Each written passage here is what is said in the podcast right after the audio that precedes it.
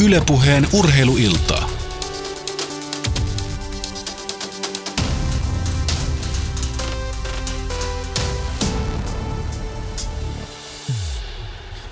Voiko räkä maali olla ottelun kaunein suoritus? Millaisella urheilukuvalla Suomessa tulee toimeen ja ovatko Copa Mundiaalit jalkapallon smokki?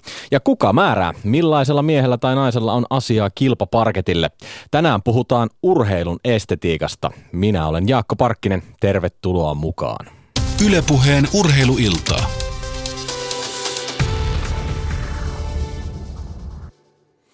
Tänä iltana siis kuunnellaan, miten samansukupuoliset parit uudistavat kilpatanssia, käydään haistelemassa muotivirtauksia Jacksonvillessä, ihmetellään, vieläkö urheilussa on suuria sankareita ja pohditaan, millaisia kuvia me urheilusta haluamme.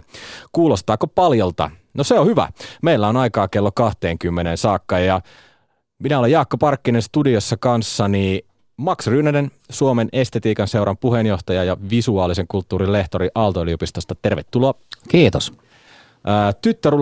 Tyttörulla lautailijat ryn puheenjohtaja Kea Sosa, tervetuloa. Kiitos. Ja Jere Pehkonen vetelee nupeista ja huolehtii, että kultakurkut pääsevät ääneen vuorollaan. Kyllä näin on ja myöskin pidä huolta siitä, että kansa on yksi ääni tässä keskustelussa, nimittäin Twitterissä hashtag urheiluilta sekä yle.fi kautta puheosoitteessa lähetysikkunat toimivat kanavina tähän lähetykseen. Mikäli omat lirmlaaruminne ja kommenttinne ovat sen verran pitkiä, että ne mahu noihin välineisiin, niin sähköpostiosoitte urheiluilta at yle.fi toimii myöskin, että sinne vaan.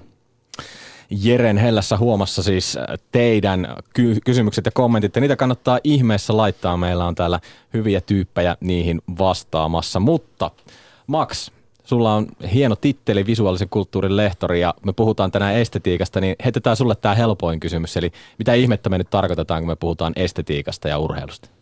No, mm, estetiikka on tämmöinen pitkä vuosisatoja eli vuosituhansia mittainen traditio – jos oikeastaan yritetään tajua, mitä on kokemus, mitä on tulkinta. Se kun me puhutaan, että miten se tulkitset on kirja, miten se tulkitset on näytelmä, niin estetiikka kysyy, miten se tulkinta on. Eli se vie kaiken vähän ylemmälle tasolle ja sitten se voisi pohtia vaikka minkälaisia kauneuselämyksiä tulee skeittauksesta tekijän puolelta ja katsojan puolelta tai niin edespäin. Ja sitä voisi soveltaa oikeastaan ihan mihin vaan. Ja pikkuhiljaa, kun sitä aikanaan käytettiin erilaisia, mitä kutsutaan korkeataiteellisiksi tuotteiksi, traditioiksi, pikkuhiljaa sitä yhdistää kaikkeen muuhun. Mä oon itse tehnyt urheilusta ja rap-musiikista ja tämmöisistä asioista sitten ihan fiilistely vaan, että mihin tämmöisiä metodia voi käyttää.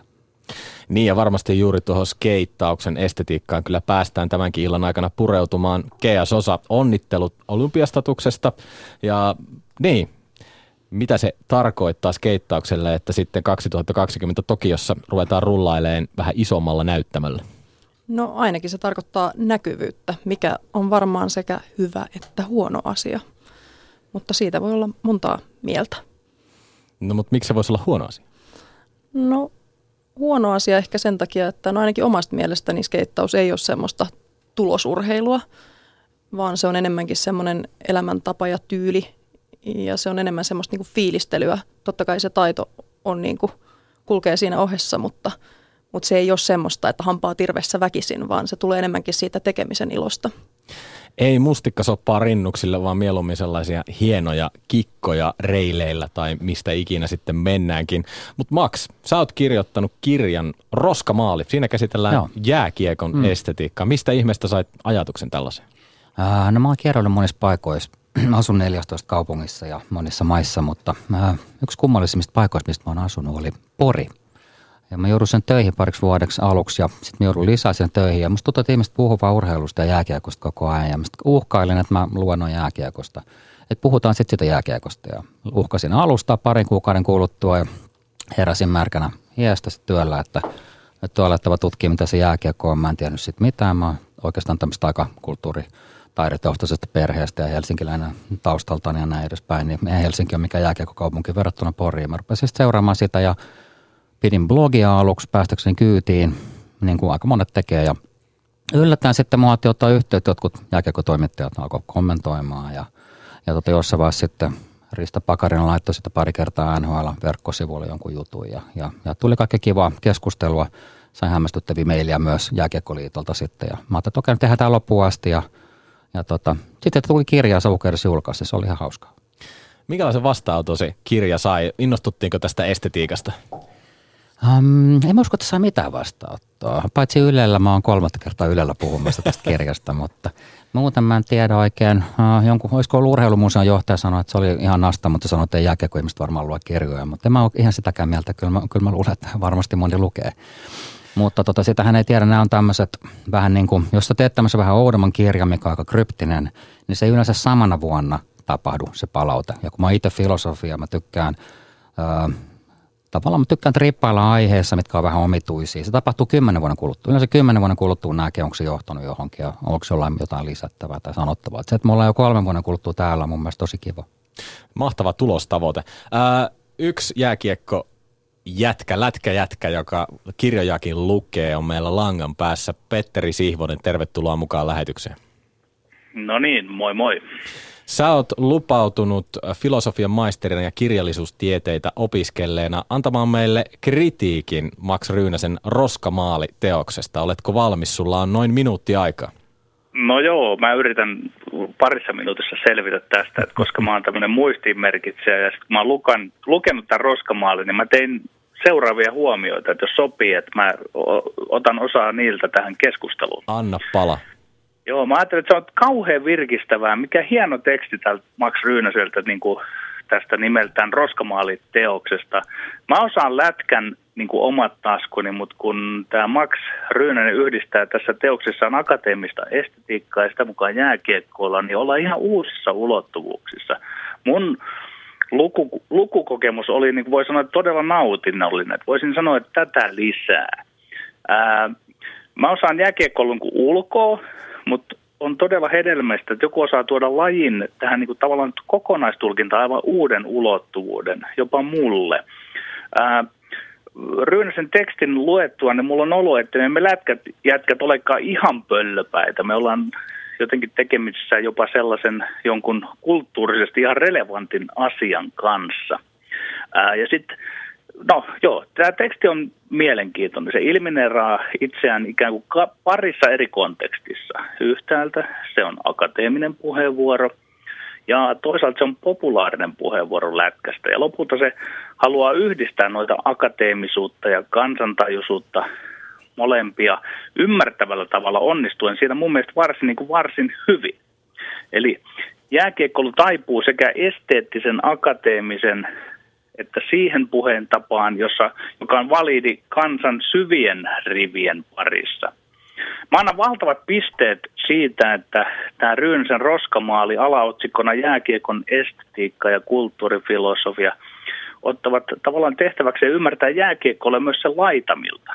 Mitä on kaunis siinä tapauksessa, että joku ronski pelaaja lapioi maalin härskisti siitä maalin edustalta. Mitä kummaa viehättävää on jotenkin siinä, että jääkiekkoilun kuuluu tappeluja.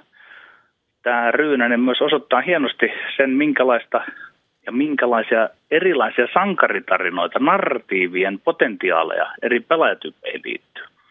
Mutta toki aina kritiikki on kai paikallaan ja mä kohdistan sen tavallaan kahtaalle, että mä ymmärrän, että – tavallisen ei-akateemisen ihmisen on helpompi kiinnittyä enemmän pelkkään jääkiekkopuheeseen. Mä itse olisin sallinut tekstille enemmän tämmöistä akateemista, sitä esteettistä otetta.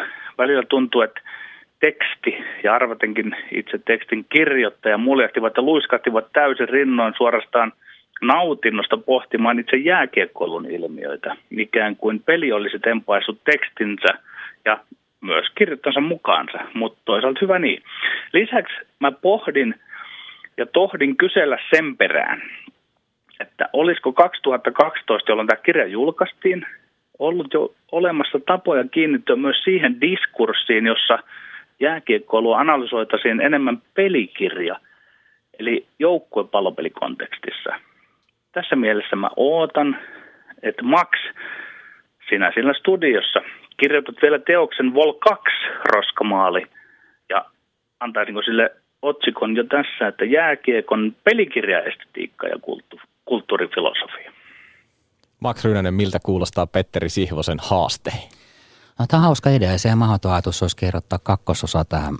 Ja se myös kuuluu just tämmöisen hyvää populaarikulttuuri, että tulee, tulee kakkonen tai jopa kolmonen jossain vaiheessa. Mitä tulee tuohon estetiikan tutkimuspuoleen, niin äh, itse asiassa on tullut vähän tutkimuksellisempaakin kamaa ulos, mutta nehän on semmoisia, että ne ei leviä sitten ihmisten käsissä, ne lukee sata muuta hilseilevää tutkijaa ja sillä tavalla niin koskaan ei tule kenenkään tietoa, mutta mulla tekee ihan tämmöistä HC-artikkelimateriaaliakin, niin mä paan sitä sitten liikkeelle ainakin linkkinä siinä vaiheessa. Joo, ja, ja, ja mä itse olen kovin mielelläni jatkamassa sitä sitten eteenpäin alan ihmisille, että koska tämä tapa, millä sä oot kirjoittanut tämän, tämän teoksesi, niin se on sillä tavalla mielenkiintoinen ja kiihottava, että se kyllä todellakin aukeaa paitsi lätkäjätkille, mutta mä lu- luulen myös, että myös tämmöisille akateemisille piireille. Että tällaiselle olisi mun mielestä tila- tila- tilaisuutta, että tavallaan – olisi tämmöistä, niin kuin, miten sen sanoisin, niin kuin poikkitieteellisyyttä tai yli lajien rajat ylittävää keskustelua. Pakko ottaa tässä kiinni myös siihen, että nyt ollaan puhuttu jo kirjan, olet saanut jo virallisen vastaanoton, mutta mitä sulle siitä jääkiekon estetiikasta paljastui tämän kirjan kautta? No kaikki meille antaa Ää... pikkurillin. Niin. Ai, pystyt kysyn, kysyn Maksilta, anteeksi Petteri, vai kohta ääneen Joo, mä näin tuon eleen, mä täysin, että se oli mulle. tota, um, kaikki meillä antaa pikkurille, niin sitä rupeaa jotenkin pitää mielenkiintoisena, sitä rupeaa ymmärtämään. Ja joskushan silloin voi liipua myös vaarallisiin vesiin, mutta jääkiekohan ei ole mitenkään vaarallinen asia. Että mä olisin aina kirjoittanut terrorismista ja monista muista ilmiöistä ja yrittää jotenkin tajuta niitä visuaalisesti, niin se on myös aika kummaa puuhaa. Tässä tapauksessa mulla jäi semmoinen juttu päälle, että mä saatan nykyään katsoa vielä otteluita – kun ne tulee TVstä, kun tota ennen mä en oikeastaan tehnyt sitä ollenkaan. Mutta mä oon myöskin tosi hämmästynyt, että mua ei yhtään taklattu tässä, tässä tota Petterin kritiikissä ja käyhän se näinkin. Mä olin vaan varmaan, että rakentaa tästä totaalisesti. Tämä oli ihan kiinnostavaa, mutta tuossa oli hyviä ajatuksia paljon. Petteri, käsittelit Joo. Maksia nyt silkkihansikkaa ja miten vastaat? No ei, ei kyllä, kyllä siis, siis olinhan mä sen tavallaan kätkenyt siihen, että niin kun jääkiekkoilu on joukkuepallopeli ja sitten ansiokkaasti tuossa sinun teoksessasi niin kun analysoidaan näitä yksilöiden, yksilöiden maagisia suorituksia ja sitten kuitenkin jääkiekkoilu on joukkuepallopeli, niin sen takia mä jäin odottamaan tavallaan sitä osaa Vol 2, koska Max, sinulla on siinä niin kun tekstissäsi on hirvittävä määrä näitä – alaotsikoita ja niiden alla on mahtavaa puhetta, mutta että, et, et, kiinnostaa tietää se, että mikä johti sinut siihen, että et vielä 2012, kun teos julkaistiin, et ollut vielä tavallaan niin kuin huomannut suomalaisen jääkikkopuheessa tätä pelikirjadiskurssia. Joo, se oli varmaan semmoinen amatöörin moka, että mä ajattelin, että nyt vaan tehdään ja katsotaan mitä syntyy. Mutta tota, jos mä nyt lähtisin uudestaan tähän, niin varmasti se voimakkaammin voisi lähteä tuommoiseen suuntaan. Se on hyvä ajatus myöskin. Se olisi itse asiassa kiinnostavaa, olisi tämmöinen esteettinen pelikirja. Niin, tämän itse asiassa tuli mieleen tuossa, kun kirjan nimi on Roskamaali ja tuossa aamu TV urheiluutisia kun kattelin, niin siinä käytiin tietenkin läpi jääkiekko Champions Hockey Leaguean matseja eiliseltä. Saipan Tomi Leivo – toi Suomelle ainoa voiton nyt näistä, näistä eilisen otteluista ja kyllä hyvin klassisella roskamaalilla, eli runnoi kiekon vastustajan maalivahdin taakse siitä noin metrin päästä maalista. Tämä on varmasti se tavallaan se, mitä estetiikkaa säkin Max tuossa kirjassa nostat esiin, mutta mikä se kauneus siinä roskamaalissa tai se rumuus, mitä se on? Öm, mitä se todella on, on vaikea sanoa, mutta mä uskoisin, että ihmiset urheilee, liikkuu ja seuraa urheilua ja liikuntaa varmasti enemmän esteettisistä syistä kuin ne aina tajuaisi. Mulla on muutenkin sellainen käsitys, että estetiikka on tämmöinen unohdettu pieni kummallinen hyasintti tieteen alla, joka helposti jää muiden jalkoihin, mutta joka oikeasti voi selittää koko maailman. Mä katsoin just presidentinvaali uutisointia ja miettiä, että tähän pelkkää performanssia, teatteria ja estetiikkaa. Ja sitten mä ihmetyttää, että eikö tästä voi tehdä kunnan analyysiä nyt estetiikan näkökulmasta. Minkä mä muuten itse asiassa teenkin seuraavaksi, kun pyöritän opintopiiriä politiikan ja estetiikasta pois. Mä siis kesäyliopistossa ja kolmen vuoden kuluttua mä yritän selittää, mitä on politiikka. Niin, äh, tuossa Roskamaalissa, jos palaa vielä siihen, niin siinähän tavallaan nostaa tätä haikkarikulttuuria, niin sanottua tämmöistä, käydään katsomassa videolta maaleja kerrasta toiseen ja näin poispäin. Mutta onko se Petteri niin, että äh, tosi jääkiekko-ihminen ei voi sitä pelin estetiikkaa ymmärtää pelkkiä haikkarien perusteella? En mä sanoisi näin, koska tuossa tota, Max Ryynäsen näkökulmassa on jotain ihan poikkeuksellisen hienoa, että – että tavallaan jos mä voisin tästä esittää hänelle kysymyksen, että mikä se mahtaa olla se analyysi, analyysi olla siitä, että ää, se kokonaisnäkemys muodostetaan kuitenkin niiden yksityiskohtien kautta, että ei niinkään sen kokonaisuuden kanssa. Että ansikkoasti tuossa niin teoksessa kirjoitat siitä, että että meille näytetään semmoisia fragmentoituneita tapauksia jääkiekosta ja joku on kuullut jotakin jostain ja toinen toisaalta ja sitten olemme ymmärtävinämme sitä kokonaisuutta, niin mikä se analyysisi on siitä, että näin se toden totta taitaa sitten kuitenkin olla?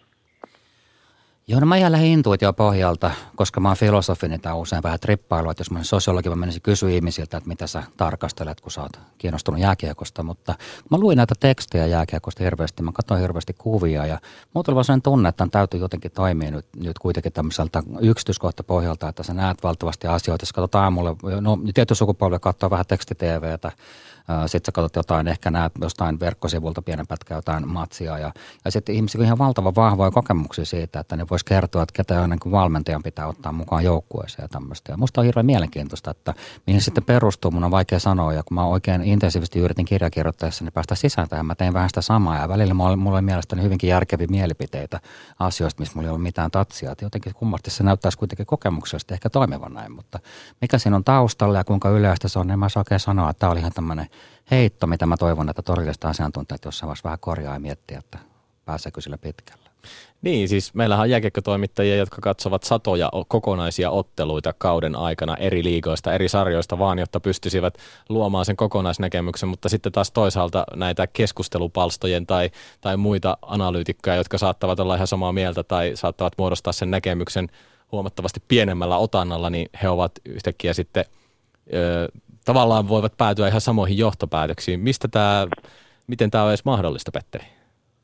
Se, se on kaikkinen hyvin mielenkiintoinen, niin kuin kokonaisuus ja, ja tuota, tavallaan mitä mä halusin vielä ehkä Max Ryynäseltä kysyä sitä oikeastaan niin kuin aika loistavaa huomiota, että ää, kun fragmenteista tehdään niitä, niitä kokonaisuuksia, mutta sitten kuitenkin – maku ja estetiikka. Kirjoitat siitä maun ja estetiikan suhteesta. Mielestäni sanot ihan oikeasti, että ja oikealla tavalla, että tarvitaan maun suhteen ne, no nyt mä vähän vien ohi, mutta ne 10 000 tuntia, että se maku tavallaan muodostuu. Niin oletko sitä mieltä, että, että tuota vain toistuvat ja toistuvat kokemukset johtavat siihen tietynlaiseen niin kuin esteettiseen kokemukseen. Joo, kyllä mä itse asiassa ajattelen sillä tavalla. Musta tuntuu, että tietysti on arkikokemuksia. Kaikki maailmassa osaa arvostaa aurinkoa ja kukkia, tuntuisi siltä. Mutta sitten kun lähdetään tämmöisen ihmisen tuottamaan kulttuuriin. Mulla oli ystävä, jolla oli kamputsalaista progressiivista rockia tosi paljon. Ja mulla tosi pitkään päästä sisään siihen ja se antoi mulle levyjä. Ja yhtäkkiä alkoi avautua ne erot sieltä ja se oli hieno hetki. Mutta sitä ennen mä olisi ollut tyhmä sanoa, että onko se kiinnostava vai ei kiinnostava. Sitä pitää tahkoa niin kauan, että se alkaa näkymään se, että mitä siellä on se mahdollisuuksien kirjo siinä kulttuurimuodossa. Ja kyllä urheilussa vähän sama juttu on musta, kun mä olin periodi Yhdysvalloissa ja mä yritin katsoa baseballia tai Italiassa mä yritin katsoa jalkapalloa, kun mä opiskelin. Ja kyllä siinä meni aika monta tuntia ennen kuin alkoi erottumaan se, mikä siellä oikeastaan on hienoa. Ja sitten sitä kautta alkoi syntyä jonkin, jonkinlainen maku. Ja kyllä minusta tuntuu, että se vaatii aika suuren tuntimäärän. Et silloin kun puhutaan kulttuurista ja kulttuurituotteista ja taiteista, ja mä sano, että sitten miten jääkiekkoiset onkin jonkin sortin kulttuurituotte, mihin sisältyy tiettyjä traditioita ja käytäntöjä, mitä sitten yleisö, yleisö jakaa, niin en tiedä miten paljon tuntee, mutta kyllä varmaan, no kyllä kymmeniin tunteja mä arvaisin, että voi todella alkaa saamaan makua. Ja sitten kun se maku syntyy, sulla tulee tiettyjä mieltymyksiä ja sitä mukaan tietysti saattaa mieltyä joukkueisiin ja pelaajiinkin. Petteri, sulla tuo maku selvästi on ohjannut sua siihen suuntaan, että sä nimenomaan korostat kollektiivia, pelikirjaa, sitä pelikirjan kauneutta. Mistä, mistä, sä, mistä se tulee? Mitä, mitä se on se pelikirjan kauneus? No se on sitä, kun mä oon itse pelannut ja sitten valmentanut ja sitten oivaltanut tavallaan sen, että kaikki joukkuepallopelit, niin niissä yhtäältä on se tuota, Matsundin, josta Max Ryynänen kirjoittaa ansiokkaasti Roskamaalikirjassaan. Mutta sitten taas toisaalta mä olen tajunnut sen, että kukaan niistä yksilöistä ei ole määräänsä enemmän, enemmän yksin, vaan ihan jokainen pelitapahtuma jääkiekkoulussa se tapahtuu niin kuin kollektiivina. Ja sen takia tuossa äh, alkupuheenvuorossa niin kun odotan tätä Roskomaali Vol 2 kirjoitusta Max Ryynäseltä, että tuota, kun, kun pelaaja ei todellakaan ole yksin. Vaikka hän tekisi jonkun yksilöllisen teon, mitä sitten toistetaan YouTubessa ja netissä ja mitä missäkin, niin tuota, se on vaatinut yllättäen kymmeniä, useita kymmeniä, jopa satoja muiden pelaajien tekoja siinä jäällä. Että, että sen takia mun mielestä se estetiikka, joukkopalopeli estetiikka, jääkiekkopelin estetiikka, se liittyy enemmän siihen kollektiiviin.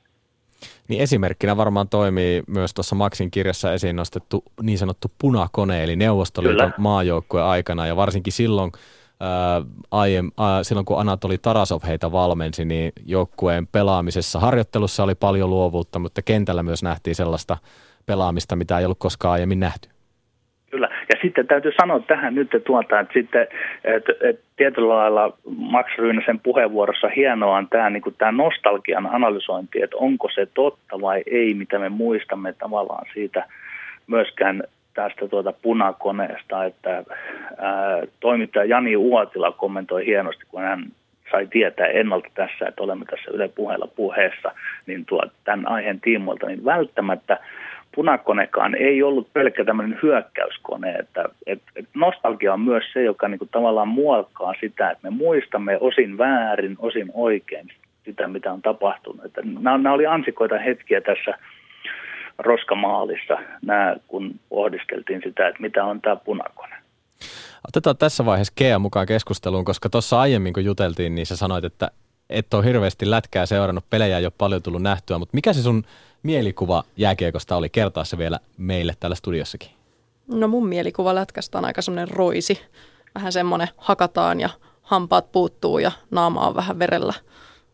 semmoinen se on oikeastaan mulle. Mä en hirveästi lätkää siis todella ole seurannut. Mun kysymys äh, Maxille olisi tässä se, että sä oot siis kuitenkin aihetta käsitellyt kirjallisen verran, niin onko tämä myös se mielikuva, mitä jääkiekko haluaa tavallaan niin kuin itsestään ulospäin tuottaa? Se on raaka äijän laji, jossa veri lentää ja varusteet haisee. Ähm, en mä osaa sanoa, eikö ne yleensä aina joku nallekädessä, jos on hyvän tekeväisyys tapahtumassa nämä pelaajat. Mutta varmaan mitä halutaan, niin yritetään pehmentää varmaan sitä kulmaa. Mutta sitten se on varmaan myöskin toisenlainen kulttuuri. Mä mietin, että mä oon niin toisenlaisesta heimosta, että, että kaikki nuo asiat näyttää mullekin välillä vähän roiselta, jos mä niitä seuraan. Nykyään mä harvemmin seuraan. Mutta, mutta se on varmaan myöskin yhteisö, jossa totutaan tiettyä, vähän niin kuin skeittauksessa totutaan siihen, että kaadutaan välillä jostain portalta alas ja kyynärpää verille ja sitten nauretaan ja jatketaan kuvaamista, niin se on varmaan joku samantyyppinen juttu, että siitä yksinkertaisesti tulee hauskaa, kun vähän taklataan ja, ja se voi olla ulkopuolella tosi vaikea tajuta. On mulla vaikeuksia ottaa skeittauluakin, vaikka pari kesää temppu, temppurulla, rulla, pyörä, rulla, tota, tota, tota, luistelin ja kaveri skeittasi ja tuommoista, mutta silti mä olin aina jotenkin hämmentynyt siitä kulttuurista. Sekin, sekin saattaa ulkoapäin näyttää tosi kummalliselta, että oho, että sattuu päähän tosi pahasti ja klopsia ja sitten naurataan ja sitten se, niin kuin, se niin kuin, siinä on varmaan sama homma tässä jääkiekossa. Mä uskon, että sieltä sisältäpäin se näyttää hyvin erilaiselta. Kealla on sormi pystyssä, ole hyvä. No siis sehän kuuluu siihen lajiin, eli jos leikkiin lähtee, niin leikki pitää kestää. Eli skeittaamisessa on sama juttu, eli jos sä lähdet skeittaa ja sä tiedät, että sä tulet kaatumaan, niin se on vaan hyväksyttävä. Kukaan, joka skeittaa, tietää, niin kuin kaikki tietää, että, että aina tulee kaatumaan, aina tulee sattumaan ja sille ei vaan voi mitään, se on vaan hyväksyttävä. Mutta sille ei ehkä mässäillä samalla tavalla, vaan ehkä se on enemmän niin, että – oppii kaatumaan sillä että se näyttää semmoiselta, että sä nätisti vaan liuut siinä lattialla ja kohta sä oot vaan jo tekemässä samaa temppua uudestaan. Ei tunnu pahalta, joo joo, mun kyynärpää on ihan verellä, mutta ei se haittaa, jatketaan. Mutta eikö näissä videoissa ole usein mielettömästi näitä kaatumisia, sitten niitä oikein mässäillä Joo, niistä, niistä tulee sitten ehkä semmoinen niinku gag siihen, että niin, nimenomaan, näin joo, on käynyt, että et, et skeittivideo näyttää hyvältä, joo, mutta sitten siinä lopussa näytetään, että ei se ollutkaan niin helpon näköistä, koska oikeasti siinä kävi näin. Mutta se, mitä Petteriltä haluan nyt vielä tässä kysyä, on siis se, että kun sä oot niitä ihmisiä, jotka puhuu nimenomaan sen puolesta, että väkivallan uhka on siellä jääkiekon ytimessä, se on siihen lajiin sisään rakennettu, ää, niin onko se niin, että, että tavallaan niin kuin se sitten myös niin kuin näkyy siellä jäällä, eli tämä, tämä veriset hampaita puuttuvat pelaajat ja, ja veren lentäminen, niin se on ihan oikea mielikuva lajista? Se on, se on mielenkiintoinen äh, tulkinta lajista, koska tavallaan se on totta ikään kuin ihmisten suhteen, jotka katsovat sitä sivusta ja sitten taas kun minä katson sitä sisältä, niin se ei ole sitä. Eli tässä tullaan tavallaan hyvin mielenkiintoisella tavalla tuohon niin kuin mitä Kea todisti tuosta omassa lajistaan, että et, et mille se näyttää ja mitä se on sisältäpäin. Niin Tämä on erittäin voimakas keskustelun aihe. Ja lopulta sitten, että onko sitä, ja Maxille se, että onko lajin estetiikkaa se, mitä me sisältäpäin tiedämme omasta, omista lajeistamme, vai onko se estetiikka, mikä näyttäytyy sinne ulospäin. Ja varmaan näiden kahden semmoinen sopusuhtainen suhde on se, mikä sitten tavallaan niin pitää lajeja elossa. Että, että, että, että on nämä, niin mikä näyttää ulospäin ja mitä me tiedämme sisältäpäin. Mä koen ole sisälläpäin, musta kuulostaa, että sun pitäisi kerrottaa munkaan tämä kakkonen. ei, ei, ei huono ehdotus ollenkaan. mutta, joku keskustelu voisi olla, että painottuisi liikaa sitten tämä pelikirja-aspekti, koska sä olet kirjoittanut ihan loistavasti jopa mulle uraa uurtavasti sitä, että miten, miten se, mä olen tiennyt, että mitä siellä tapahtuu, mutta sä oot antanut tavallaan sen uuden tulkinnan niille yksilöille ja näille, että miksi he ovat narratiiveja, joihin puuttua. No kiitokinen palautteesta.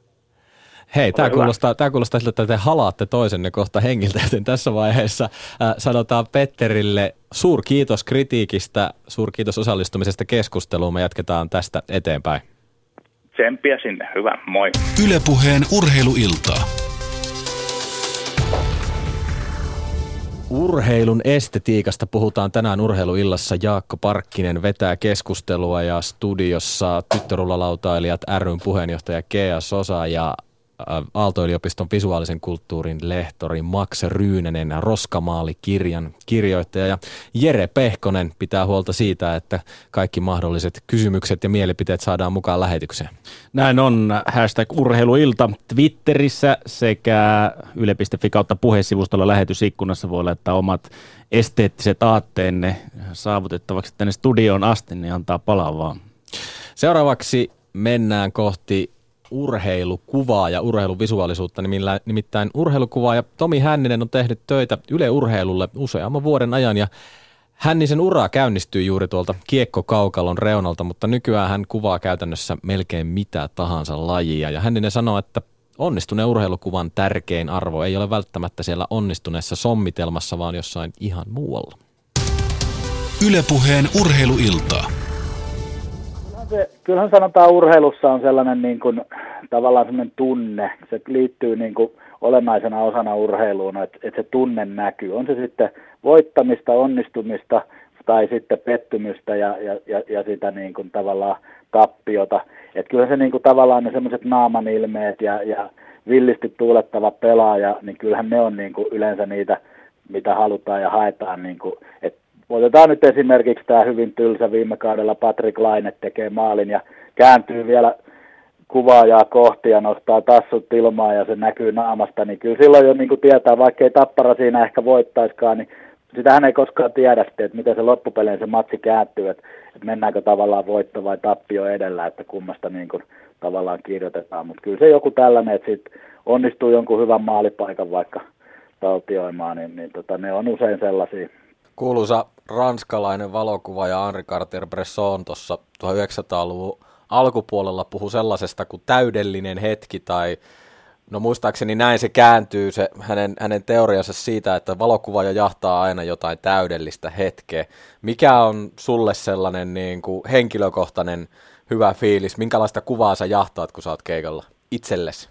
No itse, itse, jos henkilökohtaisesti sanotaan, että jätetään tämä tuuletuskuva ottaminen pois, niin, niin tota, niin kyllä mä tykkään just sellaisesta niin kuin action-kuvasta, että sanotaan lätkässä, mitä mä nyt eniten olen kuvannut, niin kaksi, joku taklaustilanne, avojää taklaus, missä toinen pelaaja lentää tai on, on joku tällainen ja sen, sen niin kuin, si, siihen osut vielä ja saat sen tarkaksen kuvan, niin, niin tota, sellaiset on niin, niitä täydellisiä hetkiä tavallaan, ainakin mitä mä itse haen. Mä tykkään ottaa niin kuin, tiukkaa kuvaa, että saadaan niin kuin, se on niin kuin paljon efektiivisempi se kuva silloin, kun se otetaan tiukkana, lähikuvana. Ja tota no, niin kyllä, kyllä mä niin kuin sellaisia, sellaisia tilanteita, vähän tällaisia, niin kuin, missä vähän niin kuin voi saada sellaisen wow-efekti, kun sä katsot valokuvaa, että oho, on tossa niin kuin tilanne kohdallaan, että se on osattu painaa liipasinta oikeassa hetkessä. Niin. Nyt sitten tietysti on lajeja, joihin se kuvaaminen on kuulunut tavallaan aina, ja sitten puhutaan vaikka skeittauksesta tai lumilautailusta tai tällaisista lajeista, niin se on tosi iso osa sitä lajia. Miten sä ajattelet, miten tämä muutos, niin miten se vaikuttaa esimerkiksi sun työhön? No sanotaan just noin mainitsemas lajit, niin ne on, niissä on tavallaan semmoinen oma niin kuin, kuvaaja kunta, jotka niin kuin ei välttämättä sitä tee työkseen, ne on, on erittäin taitavia harrastelijakuvaajia tai jotkut tietysti voisit myydä ja tehdä myös työkseenkin, mutta niin kuin, siellä on paljon sellaisia, jotka on niin kuin oikeasti asiaan vihkiytynyt ja siellä on sitten tiettyjä ehkä sellaisia niin kuin mielipiteitä, jotka on niin kuin aika, aika jyrkkiäkin, että, niin kuin, että, että tätä lajia pitää kuvata vain näin ja tässä on tietyt, että se pitää sommitella ainoastaan näin, että silloin se on NS oikealla tavalla kuvattu ja niin edelleen. Niin se on, ne on mun mielestä vähän sellaisia asioita, mihin, mitkä nyt ei ehkä ihan niin kuulu. Että mun mielestä niin kuin, se on kuitenkin siinä sen kuvaajan niin kuin silmässä se, että miten sen lajin haluaa kuvata ja, ja, ja mitä siitä, mitä siitä niin kuin. Mutta kyllä, kyllä tällä, niin kuin, ehdottomasti niin kuin, on kuvauksellisia lajeja ja ehdottomasti se pitää kuulua siihen lajiin, että niitä ku, näyttäviä kuvia otetaan ja ja, ja että se nä, lajit näkyy. Ja, ja, ja. Oletko saanut palautetta siitä, että sä oot ottanut kuvan väärin jostain lajista? Sä oot kuvannut huonosti. No vähän sellaista, mä en tiedä, oliko se palaute nyt suoraan mulle, mutta Sotsin olympialaisissa muistan, yksi tällainen oli siellä vähän niin kuin suomalaisia kuvaajia. Ehkä vähän tälle yleisesti kritisoitiin siitä, että niin kuin just tämmöiset lumilautailut oli esimerkiksi väärin, niin sanotusti väärin kuvattuja ja ei ollut niin kuin, mä en hirveästi sitä keskustelua sitten edes jaksanut, jaksanut lueskella ja, ja tota, niin kuin siihen sitten ottaa osaa siihen, tai kantaa siihen asiaan, mutta et, niin kuin, koska tämä on kuitenkin sellainen asia, että et, et, et miksi, niin kuin, mi, miten joku voi niin kuin määritellä, että mikä on, miten joku kuva on oikein otettu. Että, et niin me ollaan naurettu vähän kuvaajien kesken, että jos joku kuva menee vähän pieleen, niin sitten se on taidetta. tota, Ylepuheen urheiluiltaa. Kea Sosa, tyttörulalautailijoiden puheenjohtaja ja lumilautapuoleltakin tuota löytyy kokemusta. Miltä kuulosti tuo Hännisen kommentti hänen saamansa kritiikki? No aika katkeralta mun mielestä. Mutta mun on pakko sanoa, hän puhuu tästä lähikuvasta. Mun on pakko sanoa, että niinku skeittaamisesta ja lumilautailusta, niin se lähikuva ei kerta kaikkiaan toimi sen takia, että silloin sä et näe, että mitä siinä ollaan tekemässä – Eli jos sä zoomaat sen niin kuin, tyypin niin kuin kasvoihin tai sen käsivarteen tai pelkästään siihen niin kuin, lautaan ja ihmiseen jossain ilmassa, niin et sä silloin saa käsitystä siitä, että mikä se on se temppu, mitä hän tekee tai mitä siinä haetaan. Että kyllä, kyllä mä niin kuin, tältä kantilta koen, että sekä skeittaaminen että lumilautailu on erittäin esteettisiä lajeja ja tavallaan se on vähän niin kuin voimistelu, että otat se jostain Simone Bilesista kuvan, kun se on ei niin kuin esteettisestä esteettisessä asennossa. Että kyllähän pyritään siihen, että nähdään se laji siitä kuvasta. Että kyllä mun mielestä se on ensiarvoisen tärkeää. Niin, Hänninen varmaan tuossa viittaa siihen, että kun tavallaan otetaan tämmöistä ns. mainstream-kuvaa, eli siis valtamedialle kuvataan, niin silloin ää, se kuvakulma on tietysti jossain määrin eri. Eli silloin pyritään tarjoamaan joku visuaalisesti vaikuttava kuva ja just tämän takia se lähäri. Mutta näetkö, että tässä olisi jotain kompromissin paikkaa valtamedian ja sitten asian harrastajien välillä? No ehkä jos kuvaa tämmöiseen valtamediaan, niin voisi ehkä vähän perehtyä ennen, niin kuin, että jos menee kuvaamaan itselle uutta lajia, niin ehkä voisi ennakkoon vähän katsoa, että hei, että minkälaisia kuvia tästä lajista otetaan, koska et sä tavallaan halua esittää sitä lajia semmoisessa epäedullisessa valossa sen takia, että se kuva on otettu, tiedätkö, niin kuin, no en mä tiedä, ehkä hiihtäjät on räkäposkella, mutta niin kuin, et, et sä halua vaan nähdä jostain lajin niin kuin tekijästä vaan jotain tiettyä aspektia. Kyllä sä haluat nähdä sen kokonaiskuvan, että mitä siinä tehdään. Et jos joltain voimistelijalta näkyy pelkästään niin kuin takapuoli, niin eihän se ole se, mitä siinä haetaan, vaan sä haluat nähdä sen liikkeen ja sen niin kuin voiman tai sen, että kuinka korkealle hän hyppää. Niin samalla tavalla mun mielestä skeittaamisessa ja lumilautailussa sä haluat nähdä, että kuinka korkea se hyppy on tai miten se lauta on ilmassa tai mikä nyt sitten onkaan. Mutta on mielenkiintoista, kun usein just näihin niin sanotusti uusiin lajeihin liitetään sellainen asente- asenteeltaan vapaamielisyys ja niin kuin skeittauksessakaan ei välttämättä ole kysymys kilpailullisuudesta, vaan siitä, että voi ilmasta itseä ja näin poispäin. Niin sitten tavallaan kuitenkin näille kuville on sitten olemassa tällaiset ns-kirjoittamattomat, sää, kirjoittamattomat säännöt. Mistä se tulee se sellainen tavallaan, niin kuin, että halutaan vetää aika tiukka raja siihen, että miten lajia kuvataan? No kyllähän sitä lajia voi kuvata varmaan monella erikin tavalla, mutta ehkä just se pointti mun mielestä on siinä, että, että näkee, että mitä siinä tehdään. Koska se on näyttävä laji, se on aika nopea temposta – ja sä tavallaan haluat nähdä sen liikkeen siinä. Eli jos se jää semmoiseen niin kuin staattiseen, että tyyppi rullaa rullalaudalla tasasta katua, niin ei se näytä oikeastaan miltään. Kyllä sä haluat nähdä sen vauhdikkuuden siinä lajissa. Ja mä luulen, että ne kirjoittamattomat säännöt liittyy just tähän, että halutaan tuoda se laji siinä parhaassa mahdollisessa valossa esiin. Niin Max, mitä mieltä sä oot näistä kirjoittamattomista säännöistä? Tämä on mun mielestä hieno esimerkki, just kun on skeittaja täällä paikan päällä, kun jääkiekossahan se idea on se, että toiset pelaa ja se tuli ihan ulkopuolinen ammattikuvaaja ja kuvaa. Ei siellä ole sellaista traditioa, että oltaisiin kuvattu itse, mutta kun mua kiinnostaa kaiken maailman kuvat ja ihmisten tapa tehdä kuvia ja käsitellä niitä. Mä muistan joskus, joskus aikoin sitten katsonut VHS hirveän kansan äh, skeittivideoita ja, ja, ja, jotenkin hämmästyttävää. Sieltä tuli usein myöskin hyvää musaa, mitä mä en tiennyt ja niin edespäin, mutta se oli kiinnostavaa, että on syntynyt oma kuvatraditio. Te itse asiassa olette myös kuvaajia itse ja, ja tämä traditio on tosi pitkä, aika poikkeuksellinen tilanne. Mä luulen, että monen ammattikuvaajalla on vaikea käsittää, että te kuvaatte itse ja teidän traditio niin pitkä ja siinä on syntynyt tietyt tavat tehdä sitä ja konventiot, mihin te olette tottuneet mitkä te olette ihan syystä valinnut, että te saatte tietyt asiat näkyviin. Että periaatteessa tehän voisitte itse järjestää jonkun yhden päivän koulutuksen urheilukuvaajille, että mitä teidän laji pitää kuvata. Ei se ole mikään huono ajatus, se on aika mielenkiintoista, jos ihan katsoo, niin se on hyvin erilaista kuvamateriaalia, mitä te tuotatte. Ja nyt kun on olympialaji kyseessä, niin varmaan kiinnostaakin kuvaajaa. Mutta Jere, meillä on jotain kysymystä Joo, tuolla. Tämä on hyvä, kun tämä liittyy juurikin tähän puheenaiheeseen. Täällä on laitettu Shoutboxissa lähetysikkunassa osoitteessa yle.fi kautta puhe on kirjoitettu kommentti, että Kaivakaapa netin syöveristä kaikki mahdolliset lehtijutut historiasaatosta, vaikkapa juuri skeittauksesta. Löytyykö yhtävään, yhtäkään järkevää otosta, joka jutun oheen on liitetty? Ei. Mielestäni kuvaajan pitää ymmärtää lajin estetiikkaa, mikäli aikoo taltioida lajia sen arvoisella tavalla. Mitä mieltä studio? Ei luontokuvaaja kannata kuvaa leijonasta tuntematta eliön toimintatapoja tahi liikkeitä. Mä oon Mitä täysin melkein? samaa mieltä. Siis aivan täysin samaa mieltä. Siis näinhän se juuri on. Eli ethän sä tavallaan mene sillä että joo joo mä tiedän miten tämä tehdään. Koska kyllä sun pitää tietää, että ethän sä kuvaa portrettia ja maisemakuvaakaan samalla tavalla. Se on ihan selvä. Niin samalla tavalla ei mun mielestä urheilukuvaaja voi kuvitella, että se kuvaa voimistelua, uintia, lätkää ja jalkapalloa samalla tavalla. Niin ja siis tietysti tulee mieleen se, että tietenkin lätkäpelissä on aika selkeät ne tavoitteet, mitä kuvataan. Jos maali tulee, niin halutaan ehkä olla paikalla siinä maalitilanteessa, halutaan ehkä ottaa se tuuletus. Että ehkä tässä on just se, että keittaus ei aukee niin helposti, että mikä siellä on se olennainen juttu, mihin pitäisi mennä, pitäisi päästä kiinni siinä kuvatessa. Ja ennen kaikkea tässä on tietysti kaksi traditioa rinnakkain ja, ja tota, tota, tietysti jokainen itse armastava ammattikuva ja varmasti vähän tutustuisi siihen toiseenkin traditioon ja niin tietysti voisi mennä. Mutta itse asiassa oli kiinnostava juttu, mitä oli tässä, tässä aiemmin, kun puhuttiin jostakin tiettyjen urheilijoiden poseeraamisesta ja muusta. Ja mä ajattelisin, että urhe, urheilussa myös urheilijat on usein kuvan tekijöitä ja jotkut, jotkut tyypit poseeraa kiinnostavasti. Mä luin aika paljon urheilijoiden muistelmia, kun mä tein tätä kirjaa. Mä olin jotenkin hämmästynyt, että oli myöskin aika hauskoja lukea. Oli, oli jossakin tämmöisessä muistelmakirjassa niin joku oikein paljasti, miten se otti tietyt asanot napattuaan kopit kiekoista ja en mä tänään muista kenen kirjassa se oli, mutta siinä oikein se paljastetaan, että se oli, miten se oli poseroinut loppuvaiheessa ja sitten saadaan aina hyviä valokuvia. Ja itse asiassa mä ajattelisin, että tämmöinen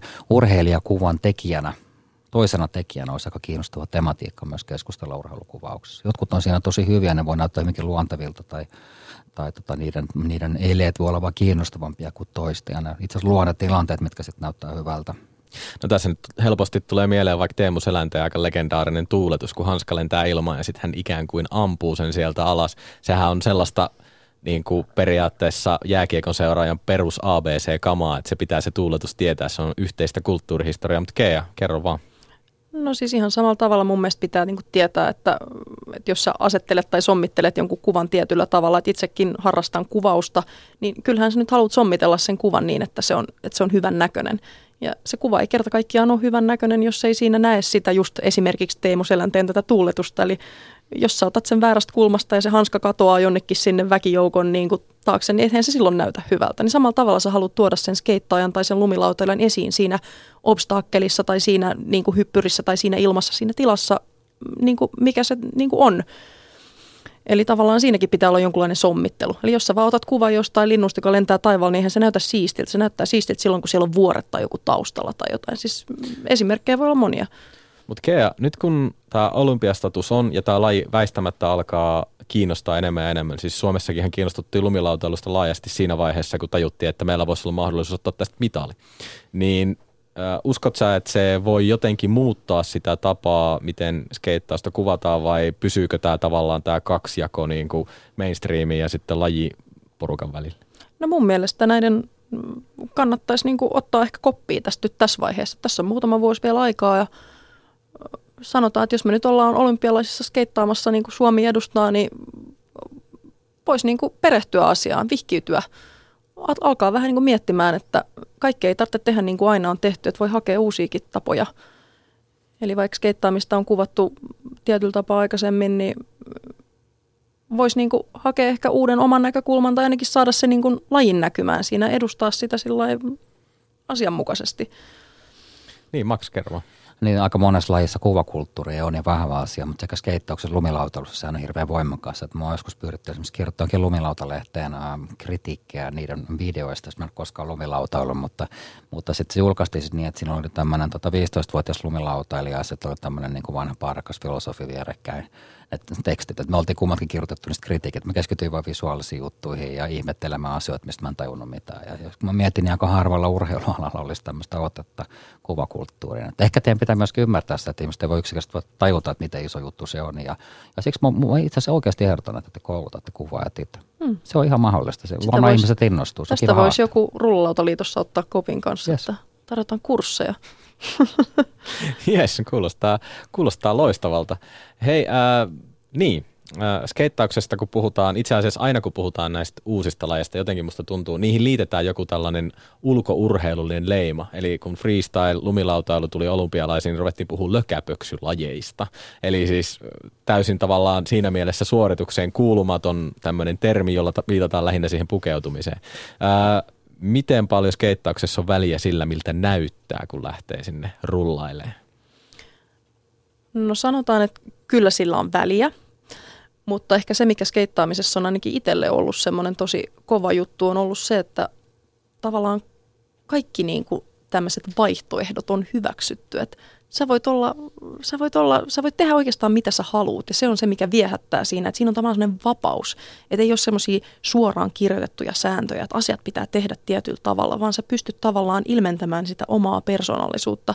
Tietenkin sitä nyt näkee nykypäivänä, kun on kaikki nämä nimenomaan nämä muodissa thrasher-paidat Riannalla ja muilla julkimoilla päällä, että se on niin kuin muoti, muoti-ilmiö ja tietenkin kaikilla teineillä on nykyään vanssin kengät ja mitä nyt onkaan, mutta et kyllähän siihen liittyy semmoinen esteettisyys ja tavallaan kyllähän se näkee ihmisestä, miten ne kantaa itseään, että onko ne tyylikkäitä vai ei. Ja kyllä se on musta vahvasti siinä skeittaamisessa läsnä, mutta se ei tarkoita, että sun vaikuttaa sun taitoihin millään tavalla. Et tietenkin taidot on erikseen ja tyyli on erikseen, että aina on erityylisiä ihmisiä.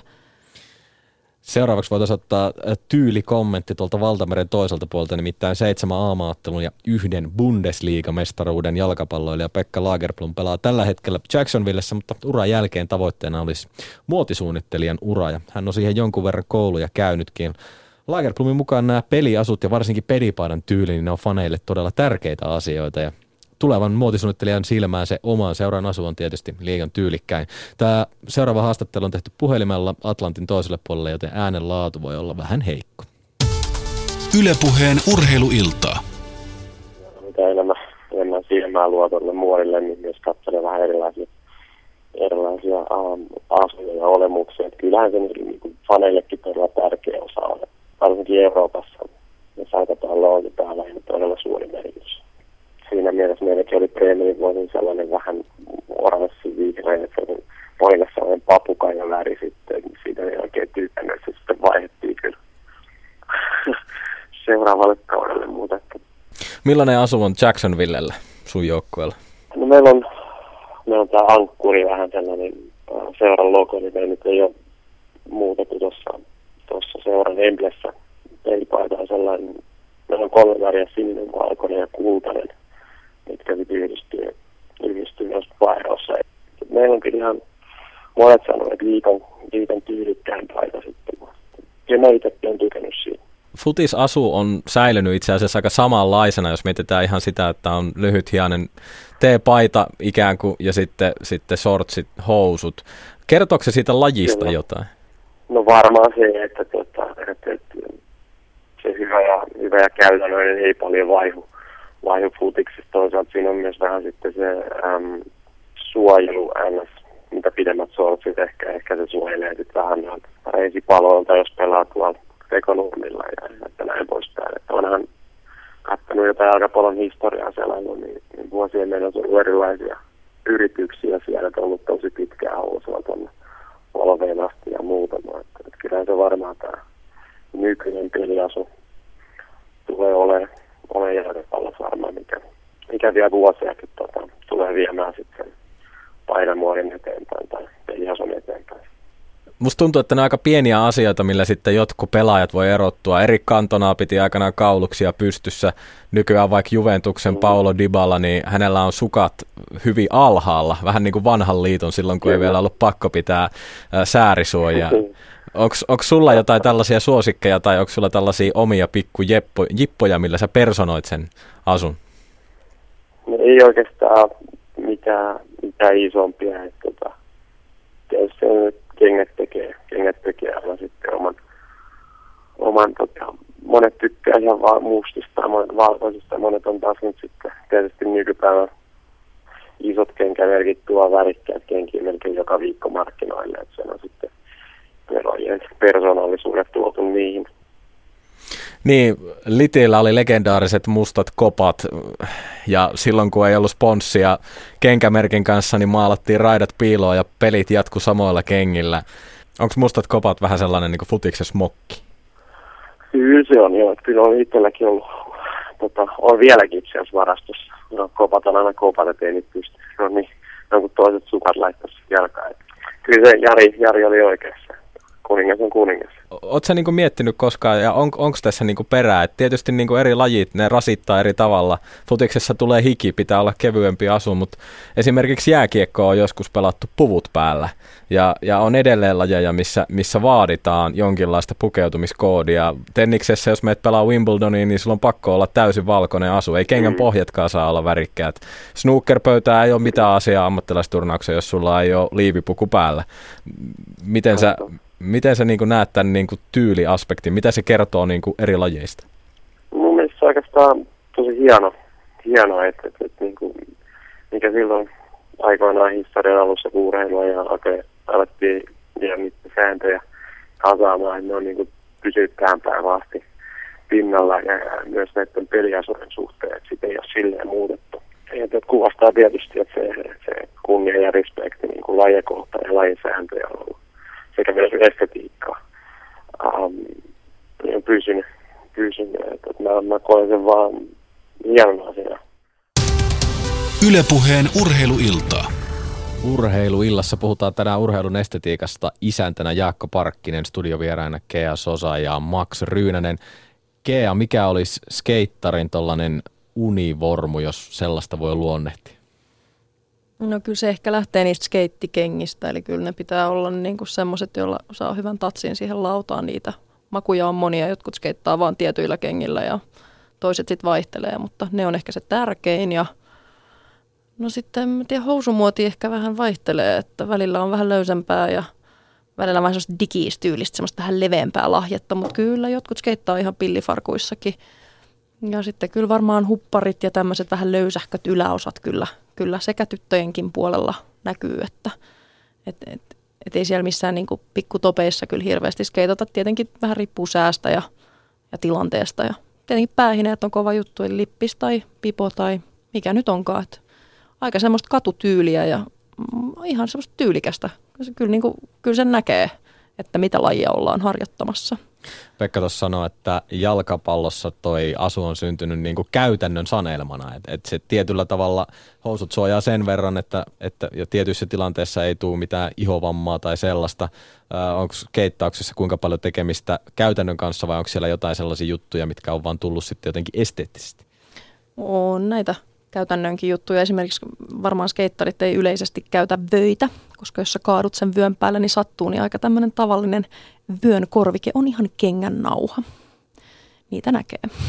Okei, okay, aika mielenkiintoista. Mutta totta kai se on ihan kiva, että on sellainen mukava liikkuvuus, koska et sä, et sä missään niin kuin kumipuvus rupea skeittaa, koska siinä skeittaamisessa tulee äkkiä hiki. Se ei ehkä näytä siltä, että sulle tulee kuuma, mutta sanotaan, että ihan paris minuutista tulee kyllä ihan kunnolla hiki. Että ehkä se on tavallaan yksi lajin ominaisuuksia, että näyttää helpolta, mutta kyllä siinä niin kuin hikoilee.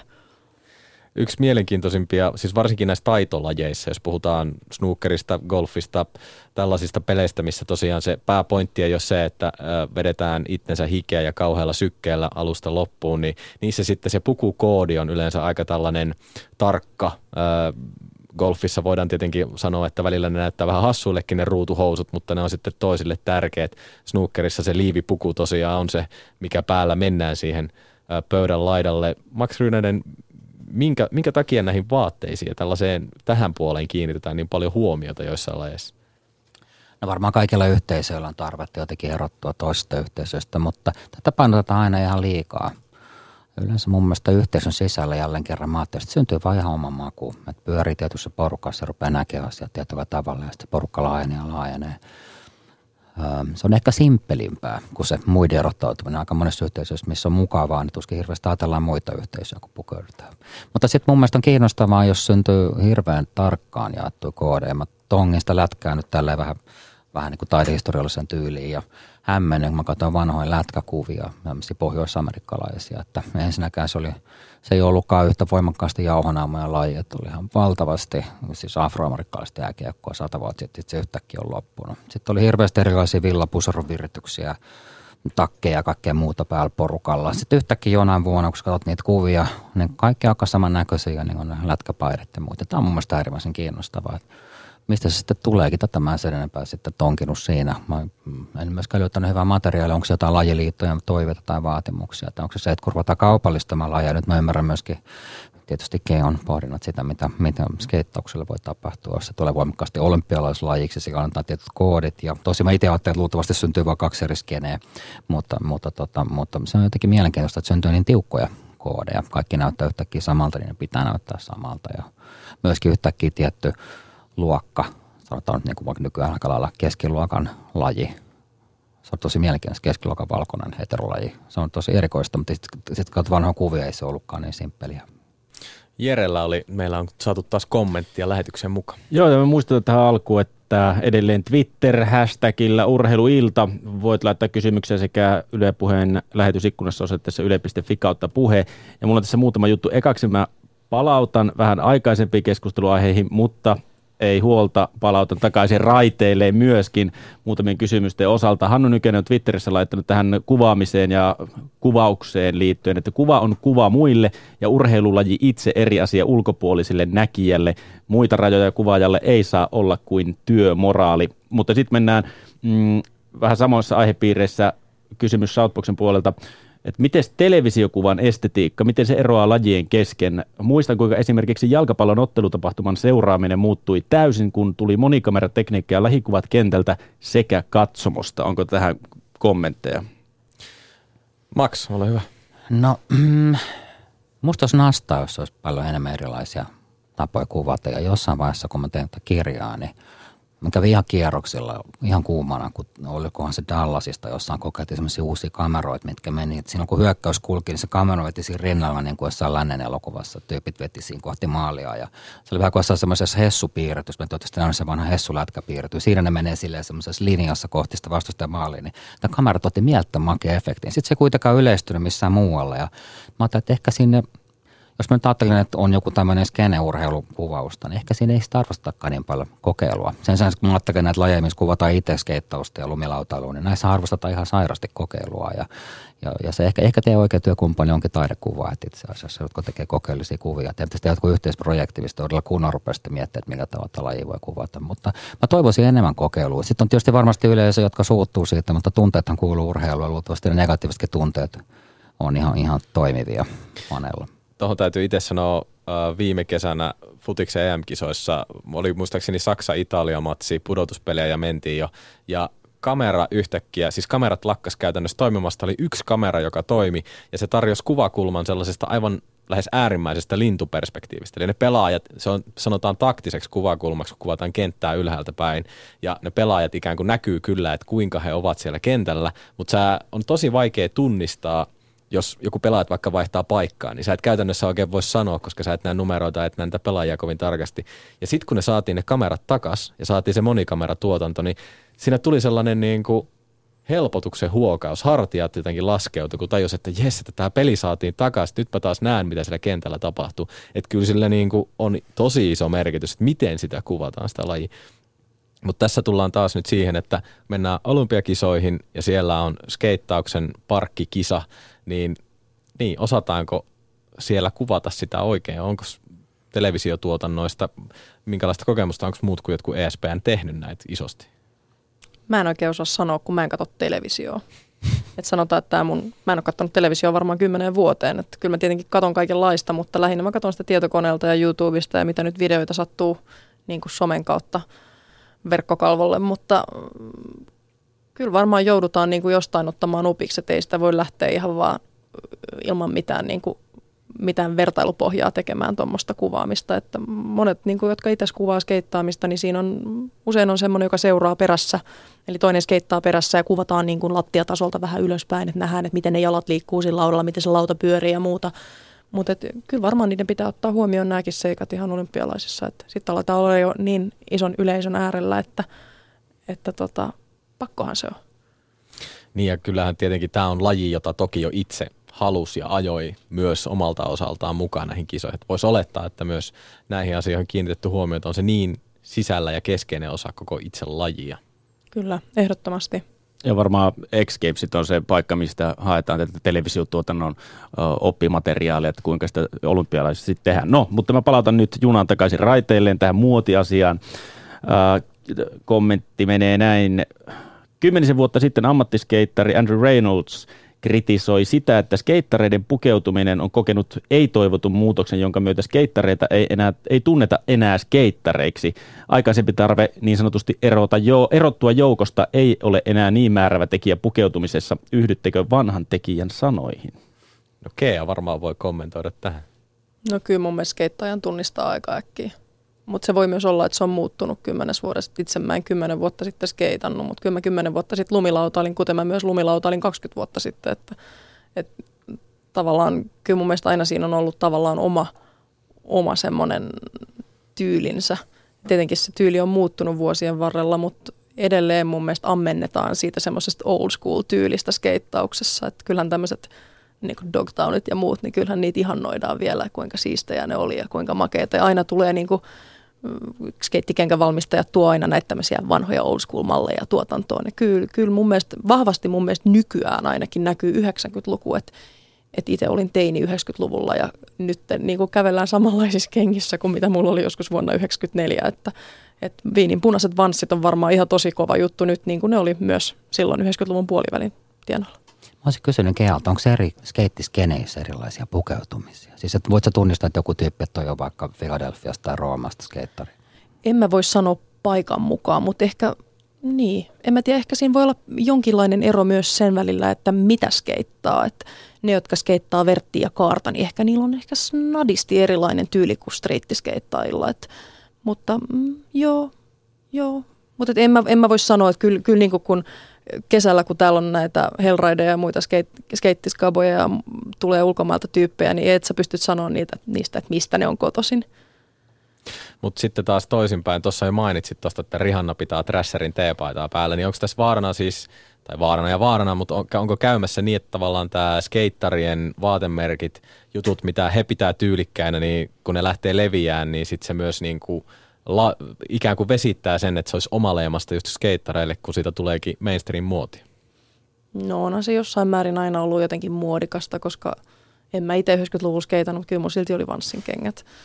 Mä tavallaan mä koen sen niin kuin hyvänä ja huonona asiana, että hyvänä sen takia, että, että saatavuus paranee ja, ja että tulee enemmän niin kuin merkkejä ja liikkeitä, mitä haluaa. Että jossain vaiheessa oli ehkä varmaan huonompikin saada kenkiä, hyviä skeittikenkiä Suomesta. Nykyään ehkä on jopa paremmin. Mutta onhan näitä pousereita aina, jotka, jotka niinku kulkee skeittilauta kädessä. Sä näet heti, miten ne kantaa sitä lautaa, että skeittaako ne vai ei. Se on niinku yksi. Ja sitten toinen on, että jos sulla on ihan, ihan tosi siistit viimeisen päälle vaatteet, niin näkeehän niistä, että niillä ei ole skeitattu. Koska kun sä skeittaat, niin sun housut on aina vähän niin kuin kulahtaneet ja vähän rei, reillä. Ja sun kengistä näkee myös, että skeittaatko vai et, koska kengät kuluu skeittaamisesta tietyllä tavalla. Että Miten tärkeää se on se aitous, se, että sä oot niinku aito skeittari? No ky- siis sanotaan, että ei varmaan ihmiset myönnä, kuinka tärkeää se on, mutta kyllähän se on tärkeää. On se, kyllä se kuuluu siihen lajiin, että, että tietenkin tytöt saa aina kuulla näitä, että meidän frontside ollie ja osaatko tehdä flipin ja kyllähän näitä aina kuulee, että Mutta ei välttämättä mun mielestä se on niin, että kaikkien pitää osata kaikki temput, vaan ehkä just skeittaamisen paras puoli on siinä, että jokainen tekee sitä omalla tavallaan ja oman tyylin mukaan. Että kaikkien ei tarvitse tehdä kaikkea, vaan jokaisella on vapaus itse löytää se oma juttu siinä skeittaamisen ja sen, myös sen tyylin ja sen pukeutumisen niin kuin, myötä. Tämä aitohan on semmoinen myyttinen käsite. Oletko sä Max törmännyt aitoa jääkiekkoilijaa? Mikä ihmeessä on? Ää, mä en ehkä aito sanan ystävä. Mä en että joku muu käyttää sitä, mutta, mutta tota, se, on, se on hyvin, hyvin mielenkiintoista, vaan mä ajattelin sitä, että minkälainen olisi skeittauksen niin taidehistoria. Että voisiko kertoa jonkun semmoisen, mä itse tykkään Stacey Peraltaan tuosta Dogtown dokkareista näistä. Ja siinä on jotenkin kuumottavaa se tapa, millä niitä vaatteet, siinä leikitään vähän sillä tyylillä ja se on aika outsider-hommaa ja, ja se varmaan tämän ihmisiin hirveän vaikutuksen. Ja sitten mä mietin vaan, että, että on, saisiko semmoisen joku kymmenen klassikon listan aikaiseksi. Joku itse asiassa ihmisillä on mielessä, kun ne tekee sitä niiden omaa tyyliä. Oli se aitoa tai ei sitten, mä kantaa siihen, mutta se olisi itse asiassa ihan mielenkiintoista, että aina kun me tehdään jotakin, niin meillä on mielessä jotain, mitä joku on aiemmin tehnyt, on vaikka tehdä jotain ihan totaalisen uutta, eikä siihen ehkä kannata pyrkiäkään, mutta sitten no, mä ajattelisin, että klassikoiden merkitys on se, että ne jotenkin on mukana siinä, mitä me luodaan ja mitä me toimitaan. Me otetaan sama, sama asento tai tampana lippalakki samalla tavalla tai jotain. Ja, ja tämä olisi myös tosi kiinnostavaa tonkia skeikkauksesta. Kyllä, mä oon ihan samaa mieltä. Ja lähetysikkunassa sanotaan myöskin tästä Trasherin tapauksesta, että Trasherin päätoimittaja itse kommentoi aihetta, että sillä ei ole mitään tekemistä meidän ja skeittauksen kanssa, jos jotkut muotiurpot laittaa meidän lafkan paidan päälle – onhan skeittaus varmaan yleisesti ottaen hyvännäköistä ja tyylikästä toimintaa. Sieltä on hyvä ammentaa tästä varmaan johtuu se, että mikä, mitä skeittarit pukee päälleen tällä hetkellä, niin on sitten valtavirran päällä kahden vuoden kautta vuoden päästä. Kyllä, se varmaan pitää paikkansa myös jossain määrin. Nyt mä, joku, joku just sanoi, että missä Vogin kannessa tai Vogissa tai jossain oli joku poserannut skeittilaudan kanssa korkokengissä. No ei se ole hirveän realistinen kuva siitä kuitenkaan. Et tota, mutta onhan se, onhan, se niinku, onhan se aika kuulia. Kyllä se kuuluu siihen, niinku, että katsoo noita nuoria tuolla kaupungilla, niin onhan niillä kaikilla nyt tällä hetkellä vähän semmoiset vajaamittaiset housut ja sitten on vanssit tai jotkut muut lenkkarit ja sitten näkee niitä trasher-paitoja ja huppareita ja muita. Et on, on siinä kyllä joku semmoinen viehätys. No mutta toisinkin vielä tähän näin, että tuleeko mieleen muita lajeja, joissa pukeutuminen on omaa leimaista lajien harrastajien keskuudessa? Onko vain laita, lautailulajien niin sanottu perisynti? Hyvä kysymys.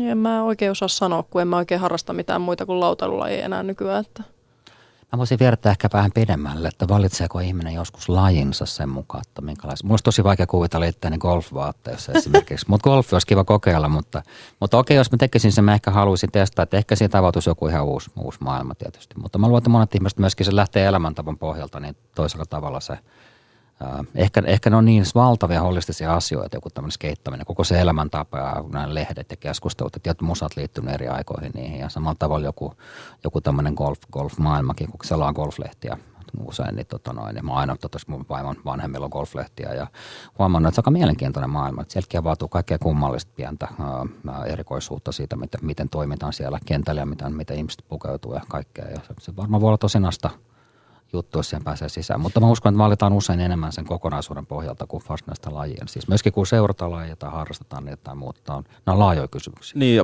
pakko sanoa tähän näin, että jos katsoo esimerkiksi Junnu jääkiekkoilijoita, niin aika samankaltaista pukeutumista siellä on, mutta mä en tiedä sitä, että onko se niin kuin pukeutuminen enemmän sitä, että ympäristö pukeutuu tällä tavalla, niin minäkin vaan onko se niin kuin lajivalintaista, että, että sekin on taas oma kysymyksensä. Niin ja ei varmaan noin läpikattavaa kulttuuria, niin kuin miettii just, että miten, miten skeittaus on vielä enemmän elämäntapa kuin moni muu urheilulaji. Että tulee mieleen lähinnä joku koris, että et sitten se monen kohdalla sitoutuu siihen hip-hop-kulttuuriin ja siihen, että on kasvettu jossain niin kuin tietynlaisessa kulttuurissa, mistä on sitten tultu vaikka NBA ja näin, niin sitten se niin kuin näkyy niiden ihmisten kampauksissa tällaisissa asioissa. Mutta GL oli tähän pointti. Joo, siis kyllähän tähän voimakkaasti mun mielestä liittyy semmoinen, että halutaan kuulua jotenkin joukkoon, mutta tavallaan ei haluta kuulua välttämättä siihen valtavirtaan, vaan halutaan kuulua vähän sinne fringeen, sinne marginaaliin, että ollaan vähän siellä niin kuin laidalla. Niin on se varmaan niin kuin just tälle nuorena niin kuin monille, niin se on tärkeää, että tavallaan kuuluu joukkoon, mutta silti tavallaan on vähän kapinallinen. Niin, eikö keittaus on niin kuin outsidereiden laji? Joo, niin kuin... joo, joo, ne on semmoisia pikkupahiksi raggareita, jotka meluaa ja ja jotka aiheuttaa hämminkiä, jotka skeittaa julkisilla paikoilla ja tuhoaa parkkihalleja ja kaikkea niiden eh, epäilyttävällä toiminnalla.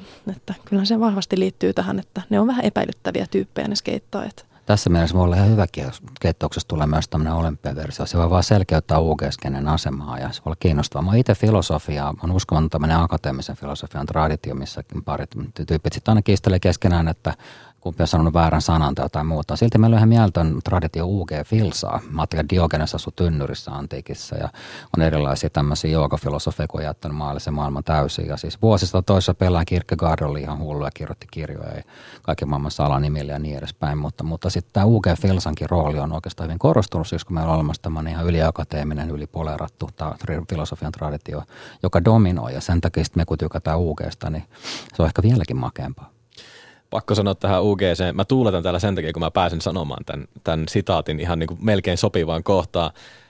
Skeittari, ammattilaiskeittari Braydon Srafanskin kommentti tähän, tähän tota, ylipäätään tähän olympiastatuksen saamiseen oli se, että rullalautailu ei ole urheilua, se on rikos.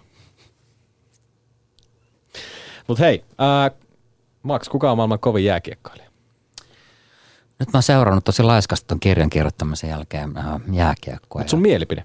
No, kova on mulle vähän outo käsite, mutta musta on hienoa, että joka lajissa on tämmöisiä eksentrisiä taiteilijoita. Tämä voi tulla omasta taustasta, että mä en ole niin ehkä mä ehkä vähän eri taustasta kotosi, niin, niin mä että on aina ollut tämmöisiä jänniä tuulettajia. Yksi kiinnostava vanhan koulukunnan tuulettaja on toi, toi Jarmir Jaager, joka vaikuttaa olevan tosi sekoboltsi sillä on outoja asentoja ja se käyttää semmoista muodistuneutta kypärää, mikä näyttää tosi viileältä ja sitä on kiva seurata. Mutta en tiedä, sanotaan, että se on ehkä esteettisesti kovin ja myöskin sen tapa hyökätä on vähän tämmöinen passiivisen hidas, että se näyttää niin kuin joku vanha väsynyt kotka tulisi lähelle maalia. Se on miellyttävä katsoa tämmöistä.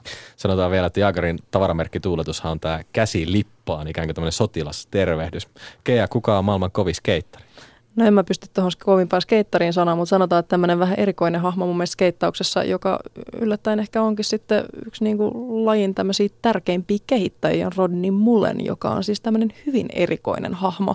Eli hän on enemmän tämmöinen ehkä älykkötyyppi, mutta niin käsittämättömän taitava, että hän on tavallaan niin kuin keksinyt Ollien ja kaikki ne jutut, mistä nämä niin kuin skeittitemput on lähtöisin. Että tavallaan hän on ajatellut sitä paljon syvällisemmältä kannalta. Että jos hän tekee nyt näin, jos hän tekeekin näin, niin tavallaan siltä kannalta hän on saanut sitten kehitettyä laji ehkä eri suuntaan kuin mitä se silloin alun perin oli. Ja hän on todella erikoinen tyyppi, että jos et koskaan nähnyt hänen puhuvan, niin ehkä kannattaa jostain YouTubesta katsoa Rodney Mullenista joku pätkä.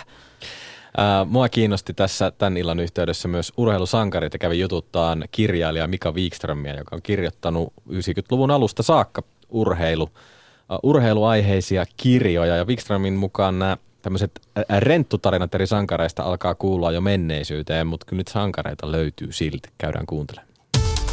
Ylepuheen urheiluiltaa. Urheilussa on semmoinen jännä juttu, vähän sama kuin dekkarikirjallisuudessa, että se jännite on niin valmiina olemassa – mutta mä oon itse suhtautunut urheilusta kirjoittamiseen niin, että, että se pelkkä urheilu ei niinku riitä. Että se riittää aihetasolla, mutta sitten teematasolla tavallaan se, se syvempi syy pitää olla jotain muuta. Onko se nimenomaan niin, että se luonnostaan tulee sieltä se joku sankari, joka nostetaan sinne kansakunnan kaaven päälle mallia Paavo Nurmi vai, vai onko se niin, että niitä rakennetaan? No tuossa on täysin vähän iso kysymys, mutta jos mä mietin vaikka Sefki, Sefki Kuutsia, mä oon siitä tekemässä kirjaa nyt, niin tota, siinä on aivan huikea tarina. Tai sitten jos mä mietin Slaatania, niin Slaattanin kirja on kirjoitettu todella ovelasti. että siinä luodaan ristiriita alossa ja päästään niin kuin Slaattanin persoonaan käsiksi. Että tota, tietysti kyllähän se nyt keskimäärin auttaa, että jos se henkilö on niin kuin menestynyt ja mielenkiintoinen ja ristiriitainen, niin, niin jos mietitään nyt kirjojen kannalta, niin, niin kyllä sellaisesta niin kuin tarinan paremmin saa. Se on mun mielestä hyvä juttu, että urheilu otetaan kulttuurina siinä, missä muutkin elämän osa-alueet. Ja, ja siellä on hiton mielenkiintoisia tarinoita ja henkilöitä. Tietysti sellainen ei, ei niin kuin mun mielestä kirjaksi kelpaa, että tehdään niin kuin ylipitkä haastattelu. Mutta jos on hyvin kirjoitettu tarina, niin, niin tota, kyllä mä kirjoista ja kansasta itsekin niitä mielelläni luen. Löytyykö sun mielestä näitä persoonia, hahmoja? Mä itse viittasin tuossa Matti Haagmaniin vasta, vasta ikään pois menneeseen, mutta tavallaan kun nykyään puhutaan urheilusta tällaisena massaviihteenä, löytyykö sieltä niitä persoonia? Kyllä sieltä löytyy persoonia, mutta maailma on muuttunut, että Hakki Haakman eli sellaisessa maailmassa, kun se eli. Nyt eletään tällaista maailmaa. Meillä on siellä Sebastian Aho ja, ja muita, muita vastaavia nuoria sentterilupauksia Mutta Sebastian Aho nyt esimerkkinä, jos otetaan, niin ei ehkä ainakaan medialausuntoja se perusteella ole mikään tällainen elämää suurempi persona. Toki siellä kaukalossa sitten äh, puhuu puolestaan hänen kätensä ja, ja mitä siellä tapahtuu. Mutta onko se niin, että tällaiset nimenomaan tällaiset suuret personat, joilla oli jotain, jotain väriä, niin onko heitä vielä? Kyllä niitä on ja äläpä sano siitä Sebastian Ahostakaan. Poikahan on varmaan 20V minkälainen tarina ja minkälainen persona sieltä tulee esiin. Että, ja se on vähän, että mitä me, mitä me kultakin halutaan. Et, et hölmöilyjä en halua, halua lukea kansistakaan välttämättä. Mutta jos mä mietin vaikka MM-kisojen maailmanmestareita vuonna 1995 ja 2011, 95 koko jengi taisi olla aika kännissä, kun ne tuli, tuli kisoista kotiin, mutta sitten 2011 niin kännissä taisi ollakin ne johtohenkilöt, jotka oli entisiä pelaajia. Et mun mielestä se on pelkästään hyvä kehitys. No miten sä sanoisit, että onko se niin, että tässä urheilussa tavallaan pitää palata sitten ajassa taaksepäin tai niin kuin haikaillaan jotakin nostalgia-aikaa, kun puhutaan tällaisista suurista persoonista tai, tai tällaisista 70-luvun sankareista? Kyllähän se oikeastaan niin on, mutta mä en tiedä, mulla itsellä ei ole sellaista kaipuuta. Mä kyllä, kyllä dikkaan kaikkia Möllikeinosia ja kaikkia kumppaneita ihan todella paljon, Pekka Marjamäkiä ja Lasse Oksasia ja sitten räväkämpiäkin persoonia, mutta en mä tiedä mä näen tämän kehityskulun ihan hyvänä. Ne on nuoria poikia, ihan 20-26-vuotiaita, jotka siellä nyt mellastaa. Ja, ja mun mielestä on ihan hyvä, että, että niille vähän opitaan kä- käytöstä ja käytöstapoja. Ja... Ylepuheen urheiluiltaa. Urheiluillassa tänään puhutaan urheilun estetiikasta. Isäntänä Jaakko Parkkinen ja studiossa tyttörulalautailijoiden puheenjohtaja Kea Sosa ja Aalto-yliopiston visuaalisen kulttuurin lehtori Max Ryynänen, Jere Pehkonen pitää huolen siitä, että äänet kirkkaana kajahtelevat sinne kaiuttimiin ja myös tuosta sosiaalisesta mediasta, että saamme teidän kommentit hashtagillä urheiluilta ja myös tuolla Shoutboxin puolella sitten mukaan lähetykseen. Mika Wikström tuossa sanoi, että häntä ei ollenkaan haittaa se, että tällaiset renttutarinat tai elämää suuremmat persoonat ovat ehkä vähän liudentuneet ainakin tästä mainstream-urheilusta pois, mutta vieläkö tällaisia tarinoita löytyy skeittauksen puolelta Kea? No kyllähän mun mielestä niitä renttuja varmaan on skeittauksessa aina ja tulee varmaan aina olemaankin, että ehkä, ehkä nyt niin tyttöskeittaajien kannalta tämmöinen kova ääninen on ollut tämä Nigel Houston, joka on siis kritisoinut kovasti sitä, että tyttöjen ei pitäisi skeitata, että eihän se olisi tyttöjä varten, että kyllähän tietää, että tytöt skeittaa, mutta ei se ole tyttöjen laji. Ja siitä oli aika paljon polemiikkiä muutama vuosi sitten just, että, että, että miten se kehtaa, miten se kehtaa sanoa niin. No miten se kehtaa? No se varmaan kuvittelee, että tytöt on niin heiveröisiä, että ei ne kykene tai että niillä ei ole semmoista kapasiteettia, mutta en mä nyt sanoisi niinkään. Sehän just tämä, että tytöt on löytänyt tavallaan oman tavan skeitata ja tytöt skeittaa omalla tavallaan ja miehet skeittaa omalla tavallaan ja ei se, mun mielestä se ei ole semmoinen sukupuolisidonnainen juttu musta aika sujuvasti nykyään tytöt saa skeittiparkeilla tilaa. Nigel Houston siis niille, jotka eivät skeittausta seuraa, niin moninkertainen X Gamesin eli tämän Extreme-lajien joka vuoden päätapahtuman voittaja ja, ja pitää nimissään sellaisia temppuja, jotka saa ainakin alaharrastelta leuvan loksahtamaan ja pystyy ne vielä tekemään hyvin vaivattomasti. Eli aika arvovaltainen siinä mielessä skenen sisällä tällainen kaveri pitää tällaisen puheenvuoron, niin se on aikamoinen, aikamoinen kommentti. Joo, mutta toisaalta kyllä tätä niin kuin tyttöjen kannaltakin niin kuin sanotaan, että on ehkä pari semmoista tyttöä, jotka niin kuin tyttöskeittaajaa, jotka sillä näkyvästi on esillä. Eli Leticia Buffoni on tämmöinen brasilialainen skeittaja. Hän on erittäin kova skeittaamaan, mutta hän saa paljon kritiikkiä siitä, että A, miltä hän näyttää ja B, mitä hän tekee vapaa-ajallaan.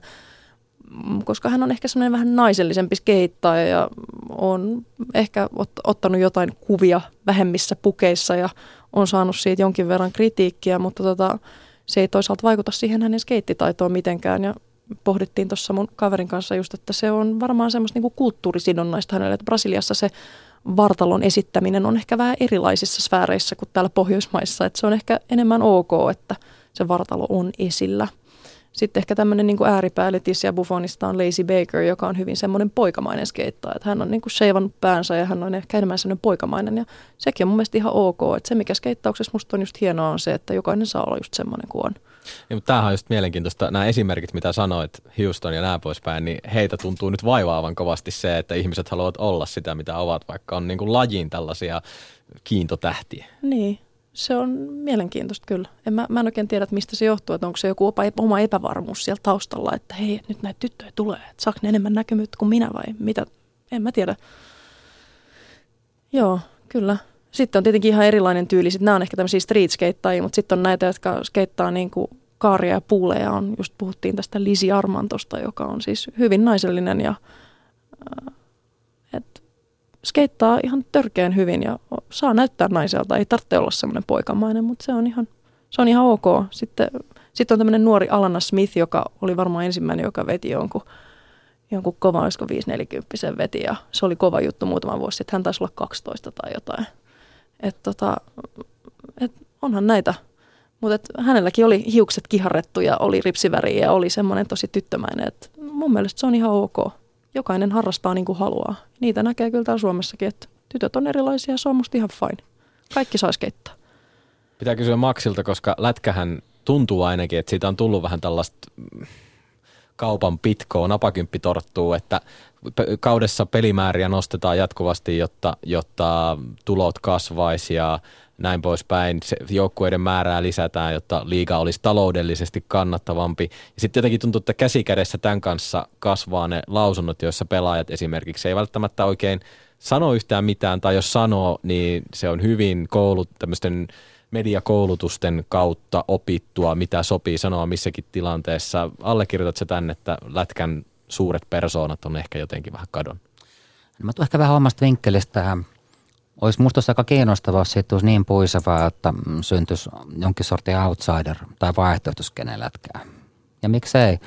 Miksei sitten voisi tehdä vähän enemmän tämmöistä tota, kulttuuriformaattia vähän eri säännöillä. Ja niin voi käydä, jos jossain vaiheessa tämmöisiä hardcore-faneja enää kiinnostaa, mitä tapahtuu, niin miksi syntyisi joku vaihtoehtoinen toinen, toinen lajiliitto tai jotakin tekemään jotakin muuta sitten. Mutta ylipäätänsä tavallaan musta kuitenkin kiva toi, että te, jos kaikki puhuu näin samoin robottijuttuja, sitä että tehdään lujaa töitä ja dibadabadu, koska toi sankari mytologia urheilussa on ollut vähän problemaattinen. Siis taiteessa mä tosi paljon työtä nykäri nykytaiteen ja tämmöisen parissa. Ja koko tuo vanha taidemytologia hän oli aina se sama hankala, persoonallisuus, joka tota, noin, oli virtuoosinen ja sitten se oli äijä. Ja sitten vieläkin aikoina niissä urheilutarinoissa, niin jotenkin välillä ihan piinallista lukea niin kuin näitä tämmöisiä mainstream-urheilutarinoita, että se näyttäisi jotenkin niin rankasta sukupuolitetulta, mikä sitten ei tapahdu tietenkään lajeissa, joilla on oma kulttuuria, jotka, jotka, jotka elää jotenkin jotain autonomista elämää tai mainstream-kuvia ulkopuolella, ne on usein paljon terveempiä, mutta, mutta ehkä urheilun tai koko sankarimetologia tarvitsisi ihan sukupuoliremonttia vahvasti ja se on, se on jotenkin vähän, vähän, vähän surullista, että se ei vielä tapahdu.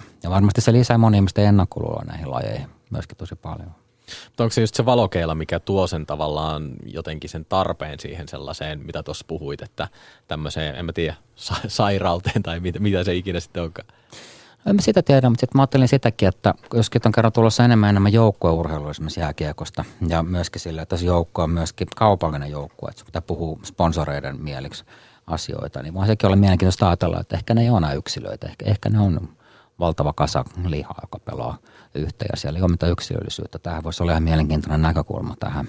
Kun, kun ehkä, ehkä, ehkä se on muutenkin yliarvostettua semmoinen yksilö ajattelu. Ja sitten nämä persoonan määrät on aina vähän samanlaisia, että joku vähän kiroilija juo ja lyö tai jotakin, niin ehkä ne sitten loppupeleissä on ollut niin kiinnostavia. Että, että ja sitten siellä varmasti on niitä ihmisiä, mutta ne piilottelee ehkä sitä omaa persoonallisuuttaan. Toinen homma on kyllä se, että sitten aina 20 vuoden kuluttua asiat näyttää erilaiselta. Jere. Äh, lähetysikkunassa kysytty, että miksi urheilun sankaritarinat ovat kerran kerrasta mallia ryysyistä rikkauksiin. Tuskin yhtä suurta tarinaa kirjoitettaisiin ison yrityksen omistajan Vesan kieltäytymisestä hyvästä kaupallisesta urasta panostaakseen omaan uraansa moukarin heittäjänä. Eikö hyvinvoivasta perheestä tuleva menestynyt urheilija ole esteettisesti yhtä vetovoimainen kuin huonommasta asemasta samaan valoon ponnahtanut? Mitä sanot, Max? No ainahan me etsitään semmoisia mytologisia tarinoita, mutta mytologiat pitää myös uudistaa ja, ja, ja tota, äh, ehkä, ehkä taas haaste urheilukirjoittajille. Jos maailmassa on loppujen lopuksi, kun puristetaan kaikki kansansarut äh, todella pieneen settiin, sulla on joku 15 tarinaa tai jotakin vastaavaa, mutta nyt voisi katsoa vähän niitä muitakin tarinoita. Siellä on nimittäin varmaan aika yleinen tuo rikkauksiin ja, ja myös joku tämmöinen niin kuin, vähän niin kuin taiteen puolella oli aikaisemmin tämä väärin ymmärretty miesten rooli, semmoinen klassinen juttu, josta aina pyöriteltiin ja ehkä uusia tarinoita kannattaa etsiä, kokeilla kirjoittaa uusia, uusia juttuja auki ja varmasti uudet yleisötkin tulee. Musta tuntuu, että usein tämä tämä niin kuin, niin kuin joku, joku yliopistokulttuuri tai, tai jotkut tietynlaiset museokulttuurit voi luoda ihan tietynlaisia rakenteita, mitä monen ihmistä on vaikea lähestyä. Että niissä on aina samat tarinat ja samat tunnelmat ja, ja voi olla, että urheilulle itselleen tekisi jopa kaupallisesti hyvää ja kulttuurisesti hyvää löytää ne uudet tarinat. Mitä se sitten olisikin? Voisi sekin olla kiinnostavaa, että joku kirjoittaisi vaikka artikkelin siitä, miten joku tyyppi on tullut täydellisestä keskiluokkaisesta elämästä sitten urheilua. Ja varmaan kirjoittaa teki mielenkiintoisesti. Onko Kea lumilautailu ainakin mun mielestä tuntuu, että siihen on urheilumedian monesti vaikea tarttua, koska siitä puuttuu tiettyjä elementtejä, mitä muussa kilpaurheilussa on. Onko keittauksessa semmoisia elementtejä, mistä voitaisiin just rakentaa tällaista uudenlaista uh, urheiluhahmoa, ei välttämättä sellaista ryysyistä rikkauksiin sankaria, joka sitten lopulta voittaa olympiakultaa, vaan, vaan ehkä jotain muuta, joka pystyisi saavuttamaan tai ansaitsee ne kannuksensa jotenkin eri tavalla. Joo, miksei. Mä jotenkin skeittaaminen on ehkä semmoinen laji, että joka ei hirveästi vaadi, niin kuin, se ei vaadi hirveästi semmoista niin kuin panostusta sen niin kuin, ra, niin kuin rahan puolesta, ei rahallista panostusta, ei vaadita. Eli kuka tahansa voi mennä skeittaa se on aika edullista, että hankit jostain jonkun laudan ja kunhan nyt on kengät kunnossa, niin miksei. Että tavallaan siinäkin on tämmöinen niin kuin, voi niin kuin ryysyistä voi ponnistaa pidemmälle, niin mutta sitten toisaalta on tämmöisiä niin kuin Nigel Houstonin kaltaisia tyyppejä, joka, joka on skeitannut niin kuin lapsesta asti, että sen vanhemmat on niin kuin järjestänyt sille kaiken. Vähän tämmöinen Sean White-syndrooma, että kaikki on valmiina siinä niin kuin tarjottimella, että on, on, on oma, tota, oma paippi, missä, missä valmistella temput niin, että ne on varmasti viimeisen päälle. Niin sanotaan, että mun mielestä Nigel Houston on ehkä vähän samanlainen skeittaukselle kuin mitä Sean White on ollut lumilautailulle. Että ja Sean on... Whiteista tykätään ihan älyttömästi Joo, just näin. Joo, ehkä semmoinen vähän ärsyttävä hahmo. Ehkä se on semmoinen vähän oma hyväisyys ja se on ehkä asia, mikä, mikä niin kuin ärsyttää. Että jos on liian oma hyvänen, niin ei se ole kiva juttu. Et enemmän sellainen nöyrä ja todistaa sillä omalla tekemisellä sen, että, että pärjää ja osaa. Ja musta se on ehkä hienompi just se, että ei ole kaikki niitä edellytyksiä. Tai, tai siis, että on edellytykset, mutta ei ole niitä semmoisia niin ylimääräisiä, ylimääräisiä niin kuin ilmaisia juttuja annettu, että ei ole välttämättä sitä omaa harjoittelutilaa, vaan että on niin kuin muiden joukossa joutunut harjoittelemaan. Niin, eli kyllä se ryysistä rikkauksiin tarina vaan vetoaa. Itsekin muistan, kun olin Rio olympialaisissa ja Brasilia otti ensimmäisen mitalinsa melonnasta. Olin selostamassa sitä kisaa, niin kyllä mä hehkutin ihan estoitta, että köyhästä kaupungista, slummista, kanadalaisyksikön ö, pariin varttunut Isa Kaijas de Sousa – meloi ensimmäisen mitalin Brasilialle. Kyllä tuntuu, että siinä oli sellaista ekstra latinkia, kun vähän tultiin sieltä ryysyistä rikkauksiin. Mutta sen takia varmaan aina kaikki kertookin ongelmista, että ne pääsis mukaan tähän tarinaan. Että kyllä tässä on tullut koettua kaikkea ja, ja, tota noin, ja vaimo on jättänyt ja, ja, pääst, ja tietysti välillä viina on maistunut ja on tehnyt paljon virheitä elämässä. Ja, ja tota, kyllä tietysti lietsoo ihmisiä myöskin, tuskin elämään välttämättä toisi, joskus just sitäkin, mutta ainakin kertoo. Mutta mulla olisi ehdotus itse asiassa, miten skeittausta voisi käsitellä.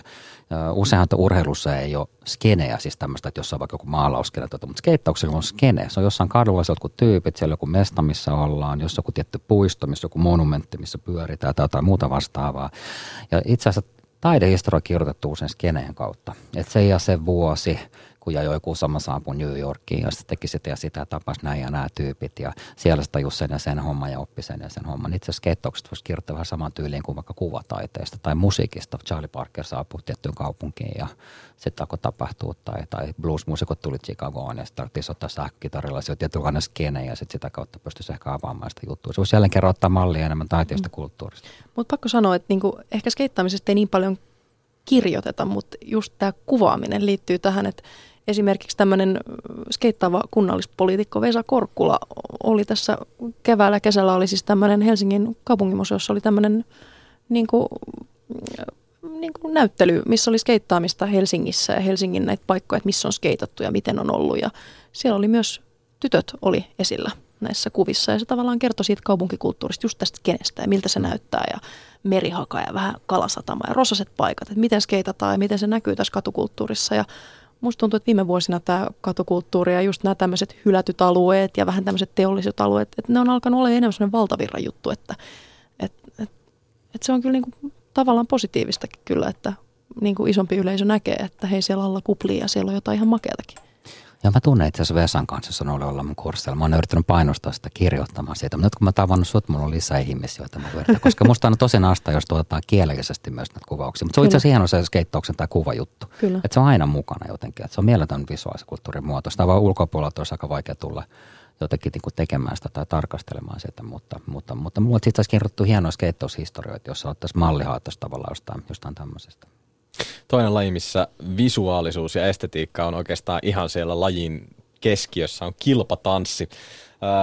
Siinä lajissa nimittäin tuomaristo on oikeastaan yksi vastuussa siitä ja vallassa myös, että miten urheilijoiden onnistumiset arvotetaan, mutta kaikki ei Suomessa pääse edes kilpaparketille saakka.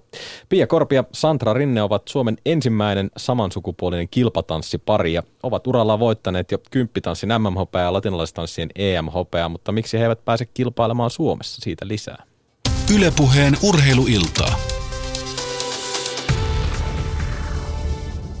Kun me tosiaan samansukupuolisena parina, niin ei voida Suomen tanssiurheiluliiton virallisissa kilpailuissa kilpailla, koska siellä on kilpailusäännöissä määritelty, että tanssiurheilupari on muodostaa nainen ja mies. Ja, ja sitten jos on kysymys tämmöisestä samansukupuolisesta parista, niin meillä on sitten omat kilpailut, että ne on aina kansainvälisiä kilpailuja, mihin me sitten yhdessä osallistutaan.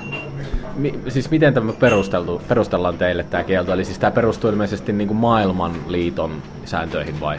Joo, joo, eli se on tietysti sen kansainvälisen kattojärjestön säännöt sitten, mikä myös Suomen tanssiurheiluliittoa sitoo asiassa, että ei voida sillä lailla siellä tietysti tehdä, tehdä omia semmoisia tulkintoja siitä asiasta, mutta että ei ehkä ehkä hirveästi perusteluja tälle ei olla sinällään saatu.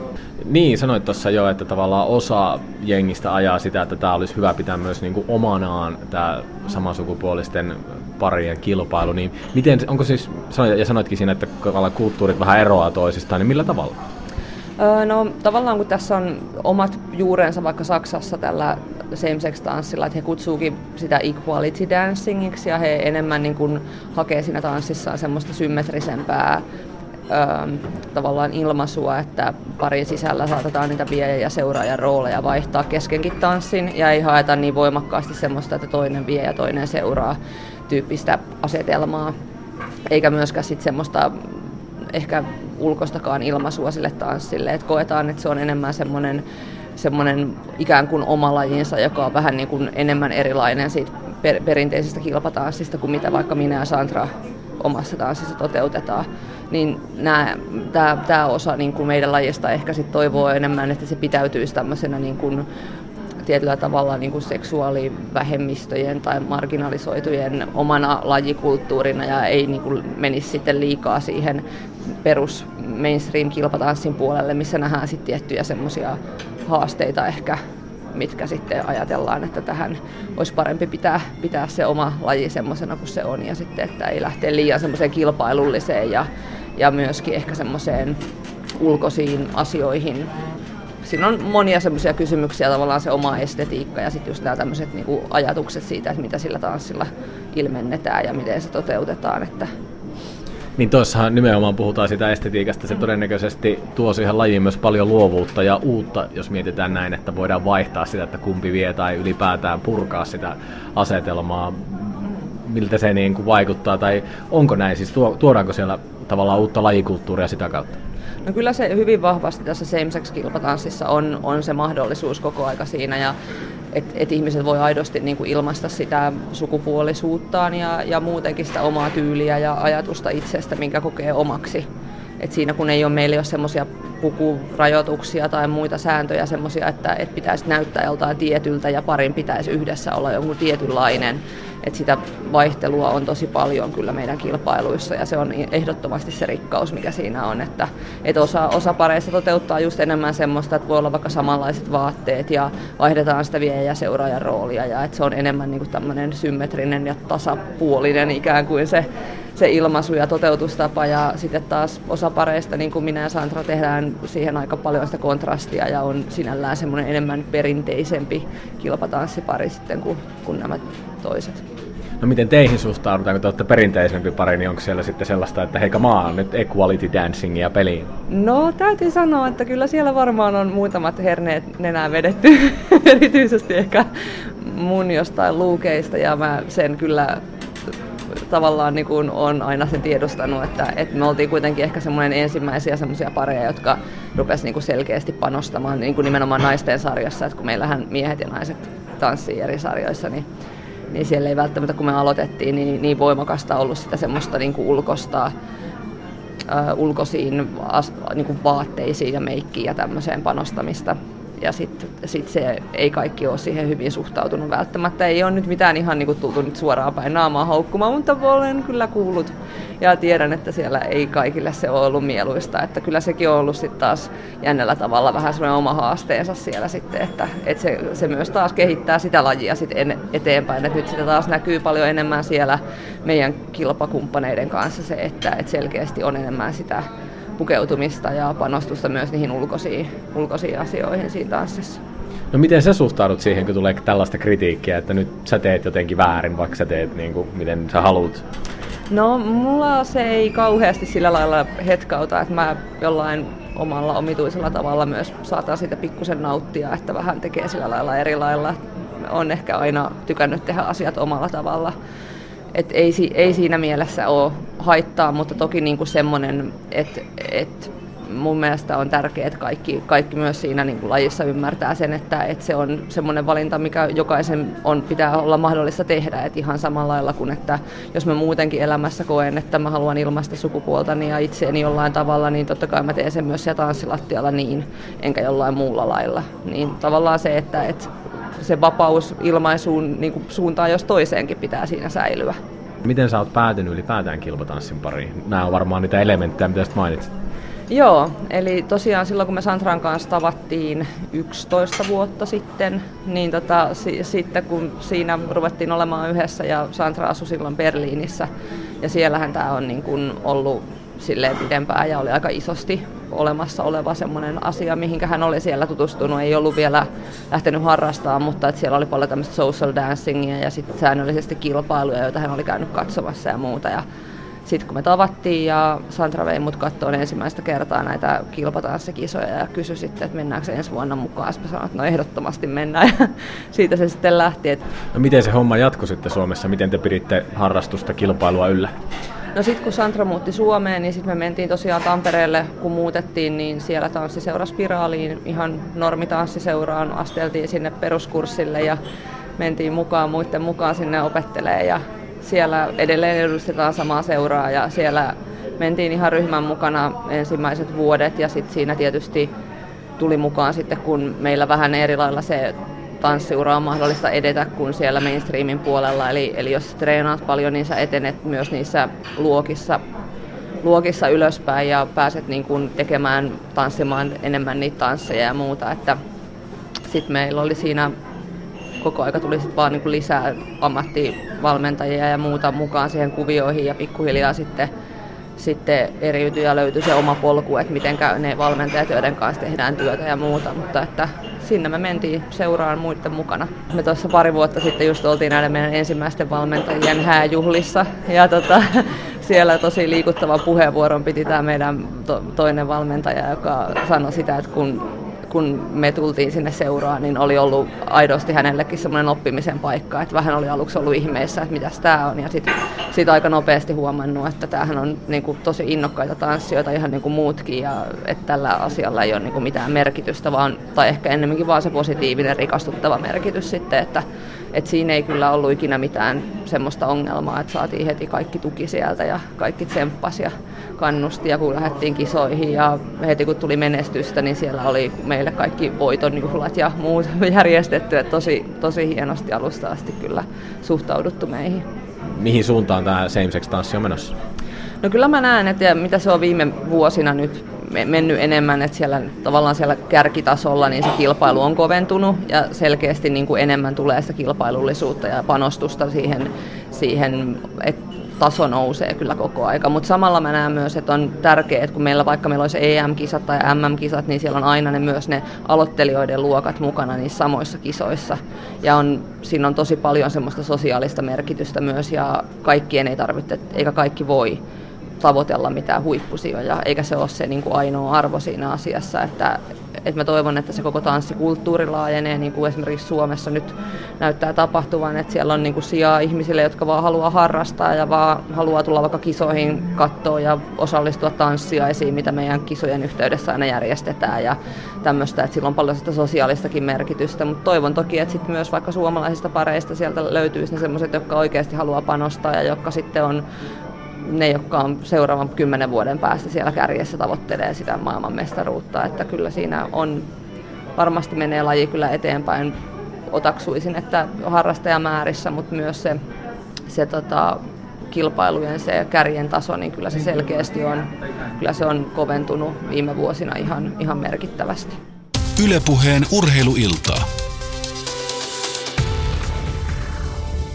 Urheiluilta tänään siis tuonne kello 20 saakka puhutaan vielä urheilun estetiikasta. Siinä kuultiin äsken Pia Korpea kilpatanssia, joka siis ei pysty kansainvälisen liiton alaisissa kilpailuissa kilpailemaan, koska hänen tanssiparinsa on nainen. Tässä on tietysti tällainen tasa-arvonäkökulma olemassa, mutta mielenkiintoista tässä tuntuu olevan myös se, että tämä same-sex dancing mullistaa tätä kilpaurheilua ja tätä lajia ihan totaalisesti, koska siinä pystytään luopumaan sellaisista peruselementeistä kuin, että toinen osapuoli pelkästään vie ja toinen tulee perässä ja sitten niitä ei myöskään ole sidottu mitenkään sukupuoleen. Max Ryynänen, visuaalisen kulttuurin lehtori Aalto-yliopistosta, miten, miltä tämä kuulostaa? Tämä on mielenkiintoinen ilmiö näin. Minusta kuulostaa tosi hauskalta. Varmaan tulee moni hienouksia lisää mukaan tähän lajeen ja, ja, ja toivon, että kaikki pääsee harrastamaan tätä monelta eri pohjalta. Mutta sukupuolen näkökulmasta noin visuaalisesti, niin on mun mielestä hyvin mielenkiintoista, että ja myös absurdisti nyt sitten menee lopulta tämmöiseen primitiiviseen raksiruutuun miestä nainen juttu, mutta siis se miltä näyttää kilpatanssijat, siis tämä, esimerkiksi nämä miehet ja nämä naiset, niin se on kyllä todella niin kuin viimeisteltyä tämmöistä niin kuin, äh, ulkonäköteknologiaa, nämä tietyt kiiltävät kasvot ja tukat ja tietynlaisia, eikä siellä nytkään tanssi mun tapaiset pätkät, puolmaakkaat, parrakkaat äijät, vaan on tietynlaisia slipattu hahmoja. Semmoinen West Side Story-leffa tulee mieleen tai jotain tämmöistä siitä koko hommasta. Ja mä tarkoitan mitään ironista täällä, vaan musta vaan mieletöntä, että ne on luonut niin tarkan ulkonäkösysteemin, että se tuntuu tavallaan melkein irvokkaalta sitten keskustella loppujen lopuksi niin kuin miestä ja naisesta. Että, että, mutta siis, että varmasti avautuu uusi juttu, eikä kaikki ole konservatiiveja varmaan, kun vastustaa näitä muutoksia. Niin siellä mä oon yksinkertaisesti tottunut luultavasti tiettyyn asiaan, että, että se on jännä nähdä, mihin tämä menee. Toivottavasti tulee mahtava kirjo uusia tanssiutteja. Mä oon aina sen puolella, että lajiliitot hajoilee ja tulee vaikka viisi yhden tilalle. Se on tosi kiinnostava. Kaikki eivät tarvitse olla samoissa jutuissa mukana, mutta jos sen aste olisi yksi sitten domino loppupeleissä, niin sitten se pitäisi sisällyttää varmaan kaikki. Tuossa Korven kanssa kun juteltiin, niin hän kertoi myös muun muassa tällaisesta ongelmasta, että tuomarit, jotka on tottunut tietyllä tavalla tuomaroimaan kilpatanssia, kun he tulee same kilpailuihin ja alkaa tuomaroimaan, niin siinä menee tietty aika siihen, että oppii havainnoimaan pelkä, pääsee yli siitä, että tämä ei olekaan nyt sitä perinteistä kilpatanssia, mitä mä oon tottunut tuomaroimaan, vaan ikään kuin pitää kalibroida ää, päänsä. Ja itse asiassa Pia sanoi itse, että kyllä hänelläkin välillä, kun katsoo tanssia, niin pitää vähän kääntää pää eri asentoa. Tämä, niin tämä on nyt täl, tätä, että ei mennäkään niiden, niiden ää, sääntöjen mukaan, mitkä, mitkä on silloin alun perin ollut olemassa. Eikö tässä ole kysymys vähän siitä mausta, mistä puhuttiin tuossa jääkiekon Kyllä mä ajattelin myös samaa, että tämä yksinkertaisesti on nyt haaste nähdä uusi uudella tavalla ja, ja löytää uutta makua. Kyllähän niin naisjääkiekko oli aluksi monille ihmisille vähän kummallinen. Siinä on vähän eri säännöt ja se näyttää vähän erilaiselta ja sitten ajatus, uudet ajatukset on ihmisille, monille ihmisille vaikeita ja niitä vastustetaan, mutta nyt sitten ihmiset tottuu niihin ja varmasti moni katsoo sitäkin urheiluviihteenä nykyään. Keas Osa tyttörulalautailijoiden puheenjohtaja. No tuossa jo mainittiinkin Nigel Houston ja hänen kommenttinsa siitä, että sopiiko nainen rullalaudalle vai ei. Miten tämä lajin maskuliinisuus ja sellainen mieskuvasto, niin onko siihen saatu vähän uutta väriä naisten kautta? Kyllä mun mielestä. Sanotaan, että tässä muutamia vuosia sitten oli aika kova semmoinen longboard-villitys. Ja tota, ehkä se semmoinen niin kuin tyttö jonkunlaisen rullalaudan päällä on aika semmoinen viehättävä kuva, että tulee mieleen semmoinen Kalifornian rantaboulevardi ja tyttö skeittailee siellä rantaboulevardia pitkin. että tietenkin se on eri laji kuin ihan tavallinen rullalauta. Tavallaan niin sama väline, mutta eri tavalla ilmennetään sitä, että mitä sillä laudalla tehdään. Mutta tota, kyllä mä sanoisin, että se alkaa nykyään olla jo aika hyväksyttyä, että tytöt, tytöt rullalautailee. Että sanotaan, että paljon, paljon enemmän närää niin kuin skeittiparkeilla kuin tytöt, niin herättää kaikki pikkuset skuuttaajat. Se on kyllä ongelma. Niitä on nimittäin nykyään niin paljon, että ne täyttää kaikki skeittiparkit ja sitten kun ei tiedä, että koska se skuutti tulee päin naamaan, niin se on ehkä vähän pelottava ajatus, kun se skeittilauta ei tavalla pyöri semmoisen minkään, niin kuin, minkään varassa samalla tavalla kuin, kuin tuommoinen skuutti. Eli skuuttaaminen ei ole urheilua, vaan se on rikos. No en mä tiedä, ehkä se tulee olemaan niin. Katsotaan sitten 10-20 vuoden päästä, että mitä, mitä se skuuttaaminen on, onko se jäänyt elämään vai ei.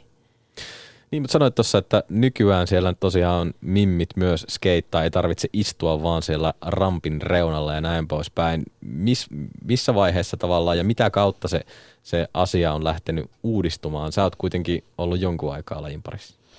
Joo, no sanotaan, että mä oon lumilautailu 20 vuotta, mutta mä en ole skeitannut, kun, no joo, mä oon, mä oon myös harrastanut longboardia, että, että oon kyllä harrastanut sitäkin, mutta totesin, että se ei ole välttämättä se, mä tykkään siitä laudasta – lauta niin kuin liikkumisvälineenä, se on ihan kiva, mutta ei musta ole siihen, että mä lasken mitään alamäkeä, mikään full face kypärä päässä, että ei, ei, se ei välttämättä ole se ihan, se on aika vaarallinen laji, niin kuin, että tietenkin sitä longboardia voi käyttää semmoiseen niin liikkumiseen, mutta kyllä mä oon löytänyt sen skeittaamisen parista enemmän oman, oman, oman juttuni, että se on ehkä enemmän sellainen itsensä ylittäminen, että niiden temppujen ei välttämättä tarvitse olla semmoisia tosi, tosi räväköitä, mutta ehkä enemmän se, että ylittää sen oman uskalluksen ja aina yrittää vähän lisää ja siitä tulee semmoinen onnistumisen tunne. Et se on se, mikä mua on ajanut. Että varmaan tuun jatkamaankin niin, niin kauan kuin paikat, paikat pitää. Et polvissa on aika monilla, monilla tota ongelmia. Sehän on aika yleinen itse asiassa myös lumilautailussa, että Joo. iskarit on jossain vaiheessa Joo. sitten ajettu loppuun. Tästä tietysti kun puhutaan tästä kilpatanssia, tästä korva- ja rinteen tapauksesta, niin tulee väistämättäkin mieleen tämä naisen paikka, eli päätään urheilun kuvastossa. Ää, mä oon kuullut esimerkiksi naisnyrkkeilystä sellaisen vastalauseen, että ei sovi äidille. ei ole äidillistä toimintaa nousta kehään, tai että tai sitten tämä itse asiassa, jota on käytetty tosi paljon, tämä, että kohtu on vaarassa. Eli esimerkiksi naisten mäkihyppyä on vastustettu sillä, sillä argumentilla, että naisen kohtu vaurioituu ja hänen lisääntymiskykynsä vaurioituu ja monia muitakin tällaisia niin kuin vastaavia, vastaavia eri, eri lajit, mutta sama selitys.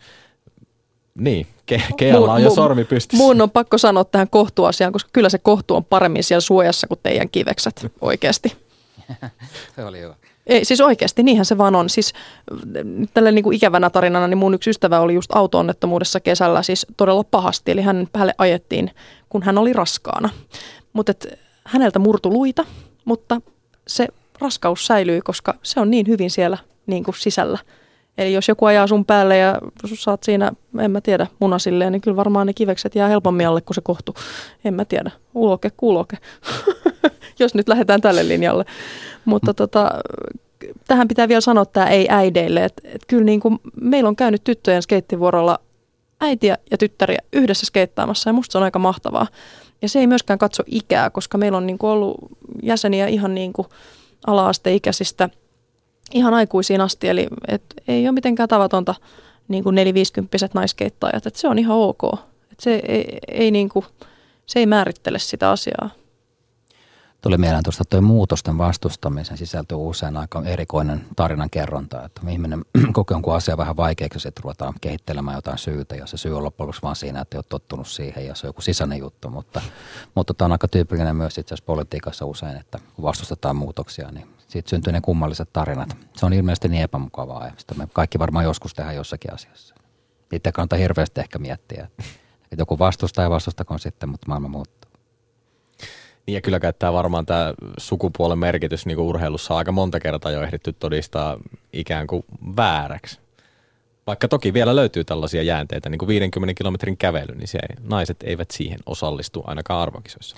Toki voisi kertoa historiaa siitä, miksi ihmiset on epäkelpoa tekemään asioita. Että eihän Suomessa pitänyt pystyä tekemään teatteriakaan. Että mä itse edustan myöskin tässä osittain suomenruotsalaista vähemmistöä. Ja tota, on aika radikaalia sitten sanoa, että tota, tota, eihän suomeksi voi teatteri tehdä tai kirjoittaa runoutta. Mutta kyllä se on todistettu vääräksi sekin. Ja, ja tätä tehdään koko ajan jatkuvasti, josta on tehty aina. Mä itse asiassa en usko, että siitä ikinä päästään eroon. Aina tulee joku uusi ryhmä, joka sanoo, että te ette voi tehdä tota. Ja, ja ei sitten muuta kuin toivottaa ihmisiä tsemppiä siihen ja yrittää muuttaa niitä rakenteita niin, että se olisi vähän helpompaa.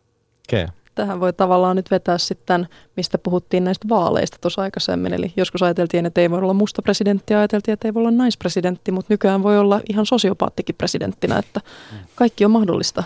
Totta.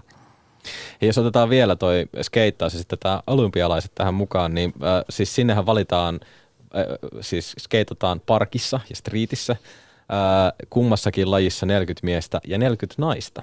Eli tavallaan niin kuin olympialiike ottanut tähän sen kannalta, että tämä on täysin tasa-arvoinen ainakin näin määrällisesti tämä, tämä homma. Voisiko se olla yksi tällainen muutoksen lähde, joka tulee tälle ikään kuin ulkopuolelta?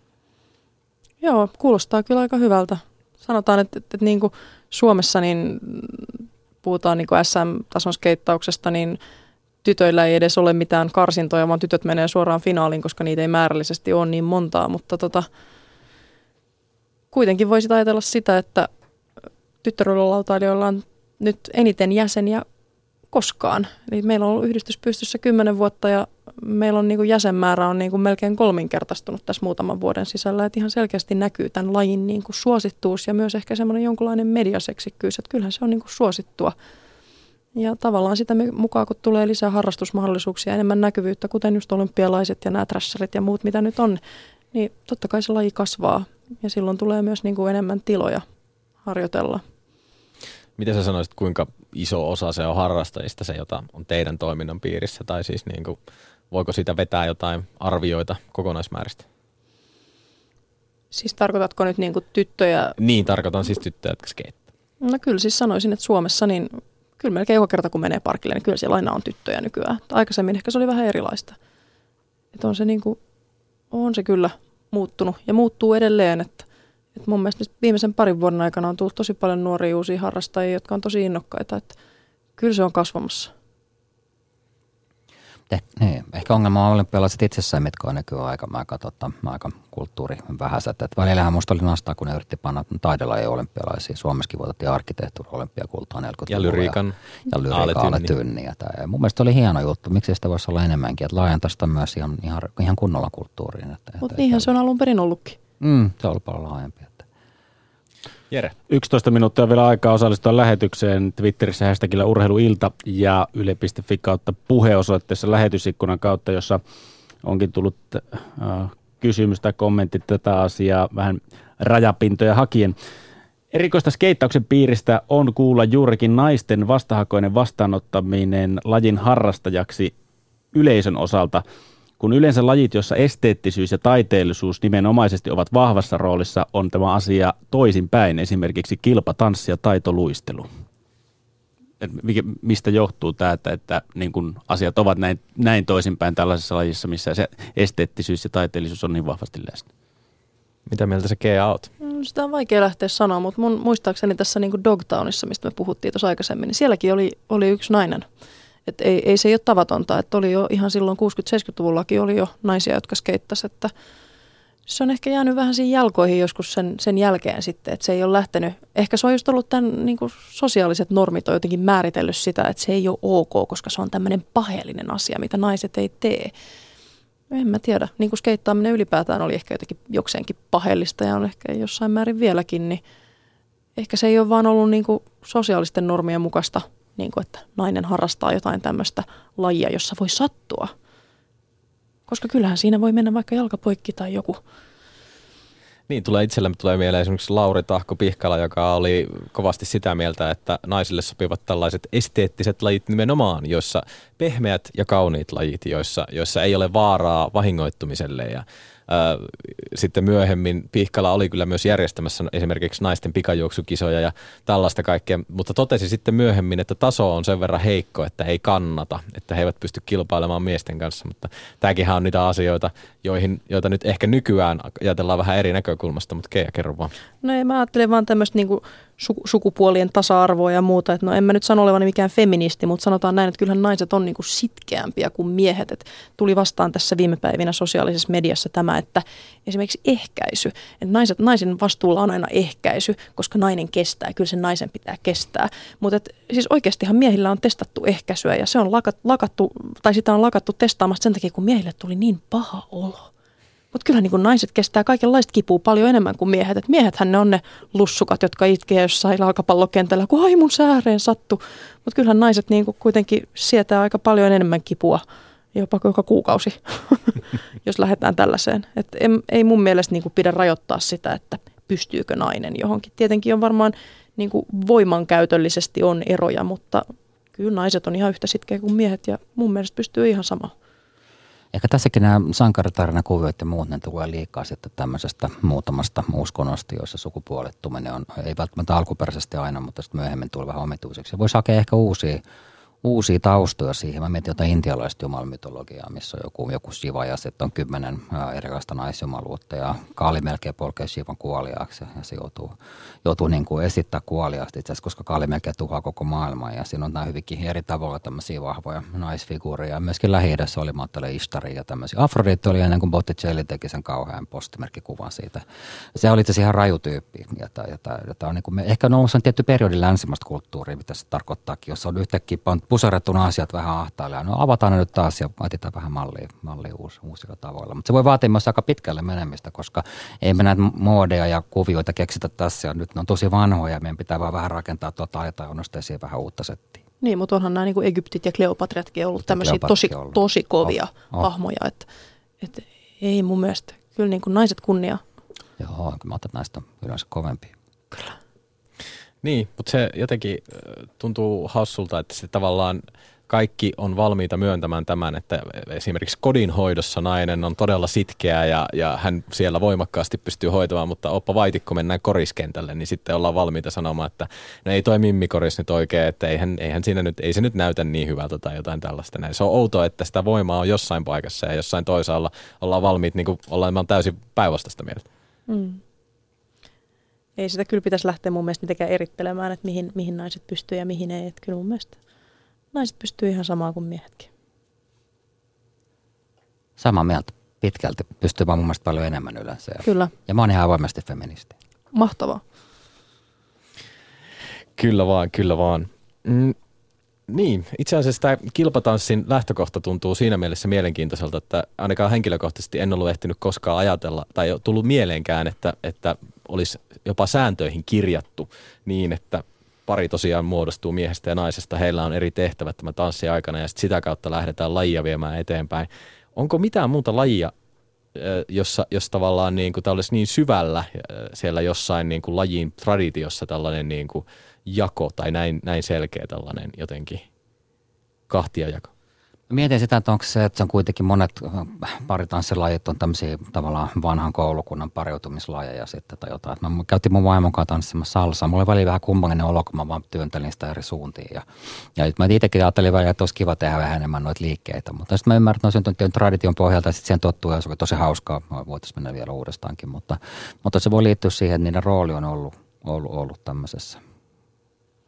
Mulle tulee tästä mieleen tämmöiset Jane Austen tanssi, että naiset, naisia pyöriteltiin ja miehet seisovaan siinä ja että oli hyvin erilaiset roolit siinä ja mitä, mitä naisten oli soveliasta tehdä, että naiset ei saanut lähestyä miehiä, vaan naisten piti nätisti odottaa, kunnes miehet tuli lähelle. Että kyllä, ne, kyllä ne roolit muuttuu. Kyllä ne on muuttunut sadas vuodessa, kyllä ne on muuttunut 50 vuodessa ja musta ne on muuttunut jo ihan niin kuin mun elinjään aikana. Mutta se on mielenkiintoista, kun no tässä tapauksessa Pia Korpi, Santra Rinne on molemmat naisia, jotka tanssii niin, että toinen on ikään kuin tämä mies tässä parissa ja sitten toinen tanssii niin kuin nainen tanssii kilpatanssin sääntöjen mukaan. He periaatteessa tanssii perinteistä kilpatanssia, mutta ovat vaan molemmat naisia. Mutta sitten kun miettii jotenkin tässä keskustelun aikana tuli esille esimerkiksi tämä, että mies pareja on ylipäätään vaikea saada lajin pariin ja sitten just se, että, että, että siinä tullaan niin kuin aika lähelle just tätä, mitä puhuit, tämä pariutumiskulttuuri ja tällainen, että, hän niin kuin, että kun lavatanssit on suomalaisessa kulttuurissa ollut varmaan aika lähellä sellaista, niin kuin, siellä on saatu sitä kosketusta vastakkaiseen sukupuoleen, päästy luvan kanssa ikään kuin lähelle, mutta turvallisesti, että siinä on ollut ne tietynlaiset, siinä on ollut ne rajat samalla, kun ollaan voitu olla lähekkäin ja näin poispäin. Ja sitten kun tullaan tavallaan tällaiseen, että kaksi äijää vetää lattaritanssia, niin onhan siinä aika paljon sulateltavaa, kun miettii, että mikä se kuvasto on.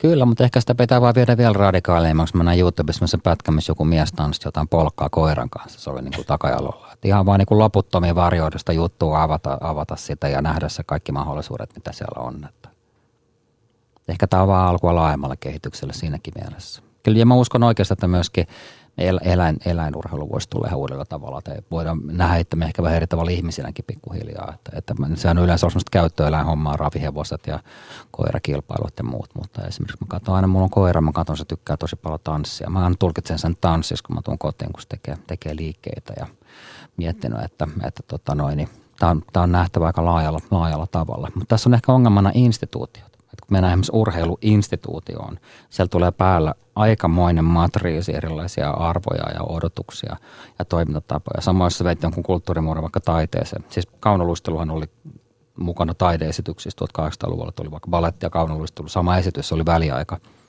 Ja sitten se loppujen lopuksi ponnahti kuitenkin urheilun puolelle. Sitten olisi tullut jotakin ihan täysin muuta, kun se olisi viety, viety, viety taidemaailmaan jollakin tavalla. Ja, ja, nämä, ja instituutiot tuottaa hyvällä ja pahalla antaa, antaa malleja ja rajoituksia ja muuta. Sitten mietittävä hyvin tarkkaan, miten, niin, niin, miten niissä pelataan ja mitä niissä tehdään. Mä uskon, että ne on yleensä hyväksi. Nehän tuo usein esimerkiksi taloutta ja selkeämpää jäsenystä ja voi tuoda yleisöä, kun mukana jossain instituutiossa, jonka nimi on urheilu, joka on tämmöinen 1800-luvun loppupuolella. Taide 1750 suunnilleen alkaa täyttää taidetta ja arvata tuota puussit tietyllä tavalla tulee kritiikit ja museot vahvistuvat tällä tavalla ja urheiluset vähän myöhemmin. Niin kyllä instituutioista ehkä pidettävä huolta, että ne uudistuu paljon. Mutta sille ei voi mitään, että kun sinne menee jollain kulttuurimuodolla, niin kyllä siellä tulee paljon ongelmia aina.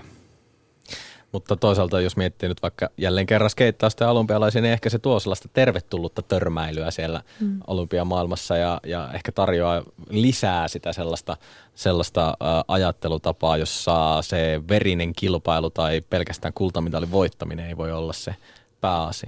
Joo, ja mun mielestä se on hyvä, että tuodaan esille laji, joka on ehkä vähemmän tunnettu, että nähdään, että hei, se ei ole vaan semmoista paikkojen ja asioiden tuhoamista tuolla, että ne pitää vaan meteliä ja ne skeittaa parkkihalleissa. Ja mulle tulee vaan tästä mieleen esimerkiksi tämä niinku baana, että rakennettiin baana ja baanalle tehtiin skeittaajia varten kaikki obstakkeleita. Ja sitten yhtäkkiä keksittiinkin, että se tuokin liikaa meteliä sinne alueelle ja ei nyt ei kyllä siellä skeitata, että et ehkä se semmoinen tulee pikkuhiljaa poistumaan, se semmoinen kuva siitä, että skeittaaminen on pahasta, koska kyllä mun mielestä on parempi, että ne lapset on siellä skeittiparkilla skeittaamassa kuin tekemässä jotain pahoja muualla.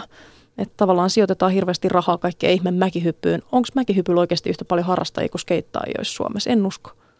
Niin ja tässä tullaan ehkä siihen niin aika klassiseen, että mikä, minkä näköinen toiminta ymmärretään urheiluksi. Että kyllä Hannes Kolehmaiselle naureskeltiin 1900-luvun alussa, että mies, joka juoksee turhaan, että ei ole mitään tarvetta ja juoksee silti paikasta toiseen. Silloin elettiin agrariyhteiskunnassa, missä sillä voimien säästämisellä oli tietysti oma merkityksensä ja nyt sitten ehkä haikaillaan sinne agrariyhteiskuntaan ja sellaiseen Suomeen, missä on siniristiliput ja kaikki hiihtää kouluun.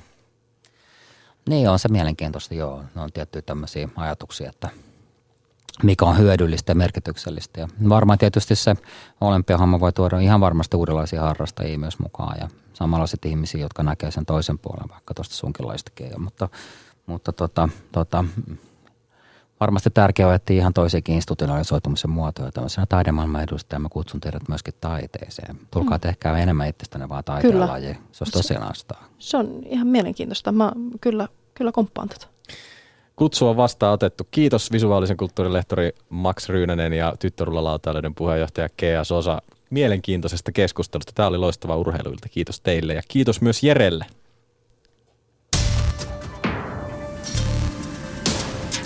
Ylepuheen urheiluiltaa.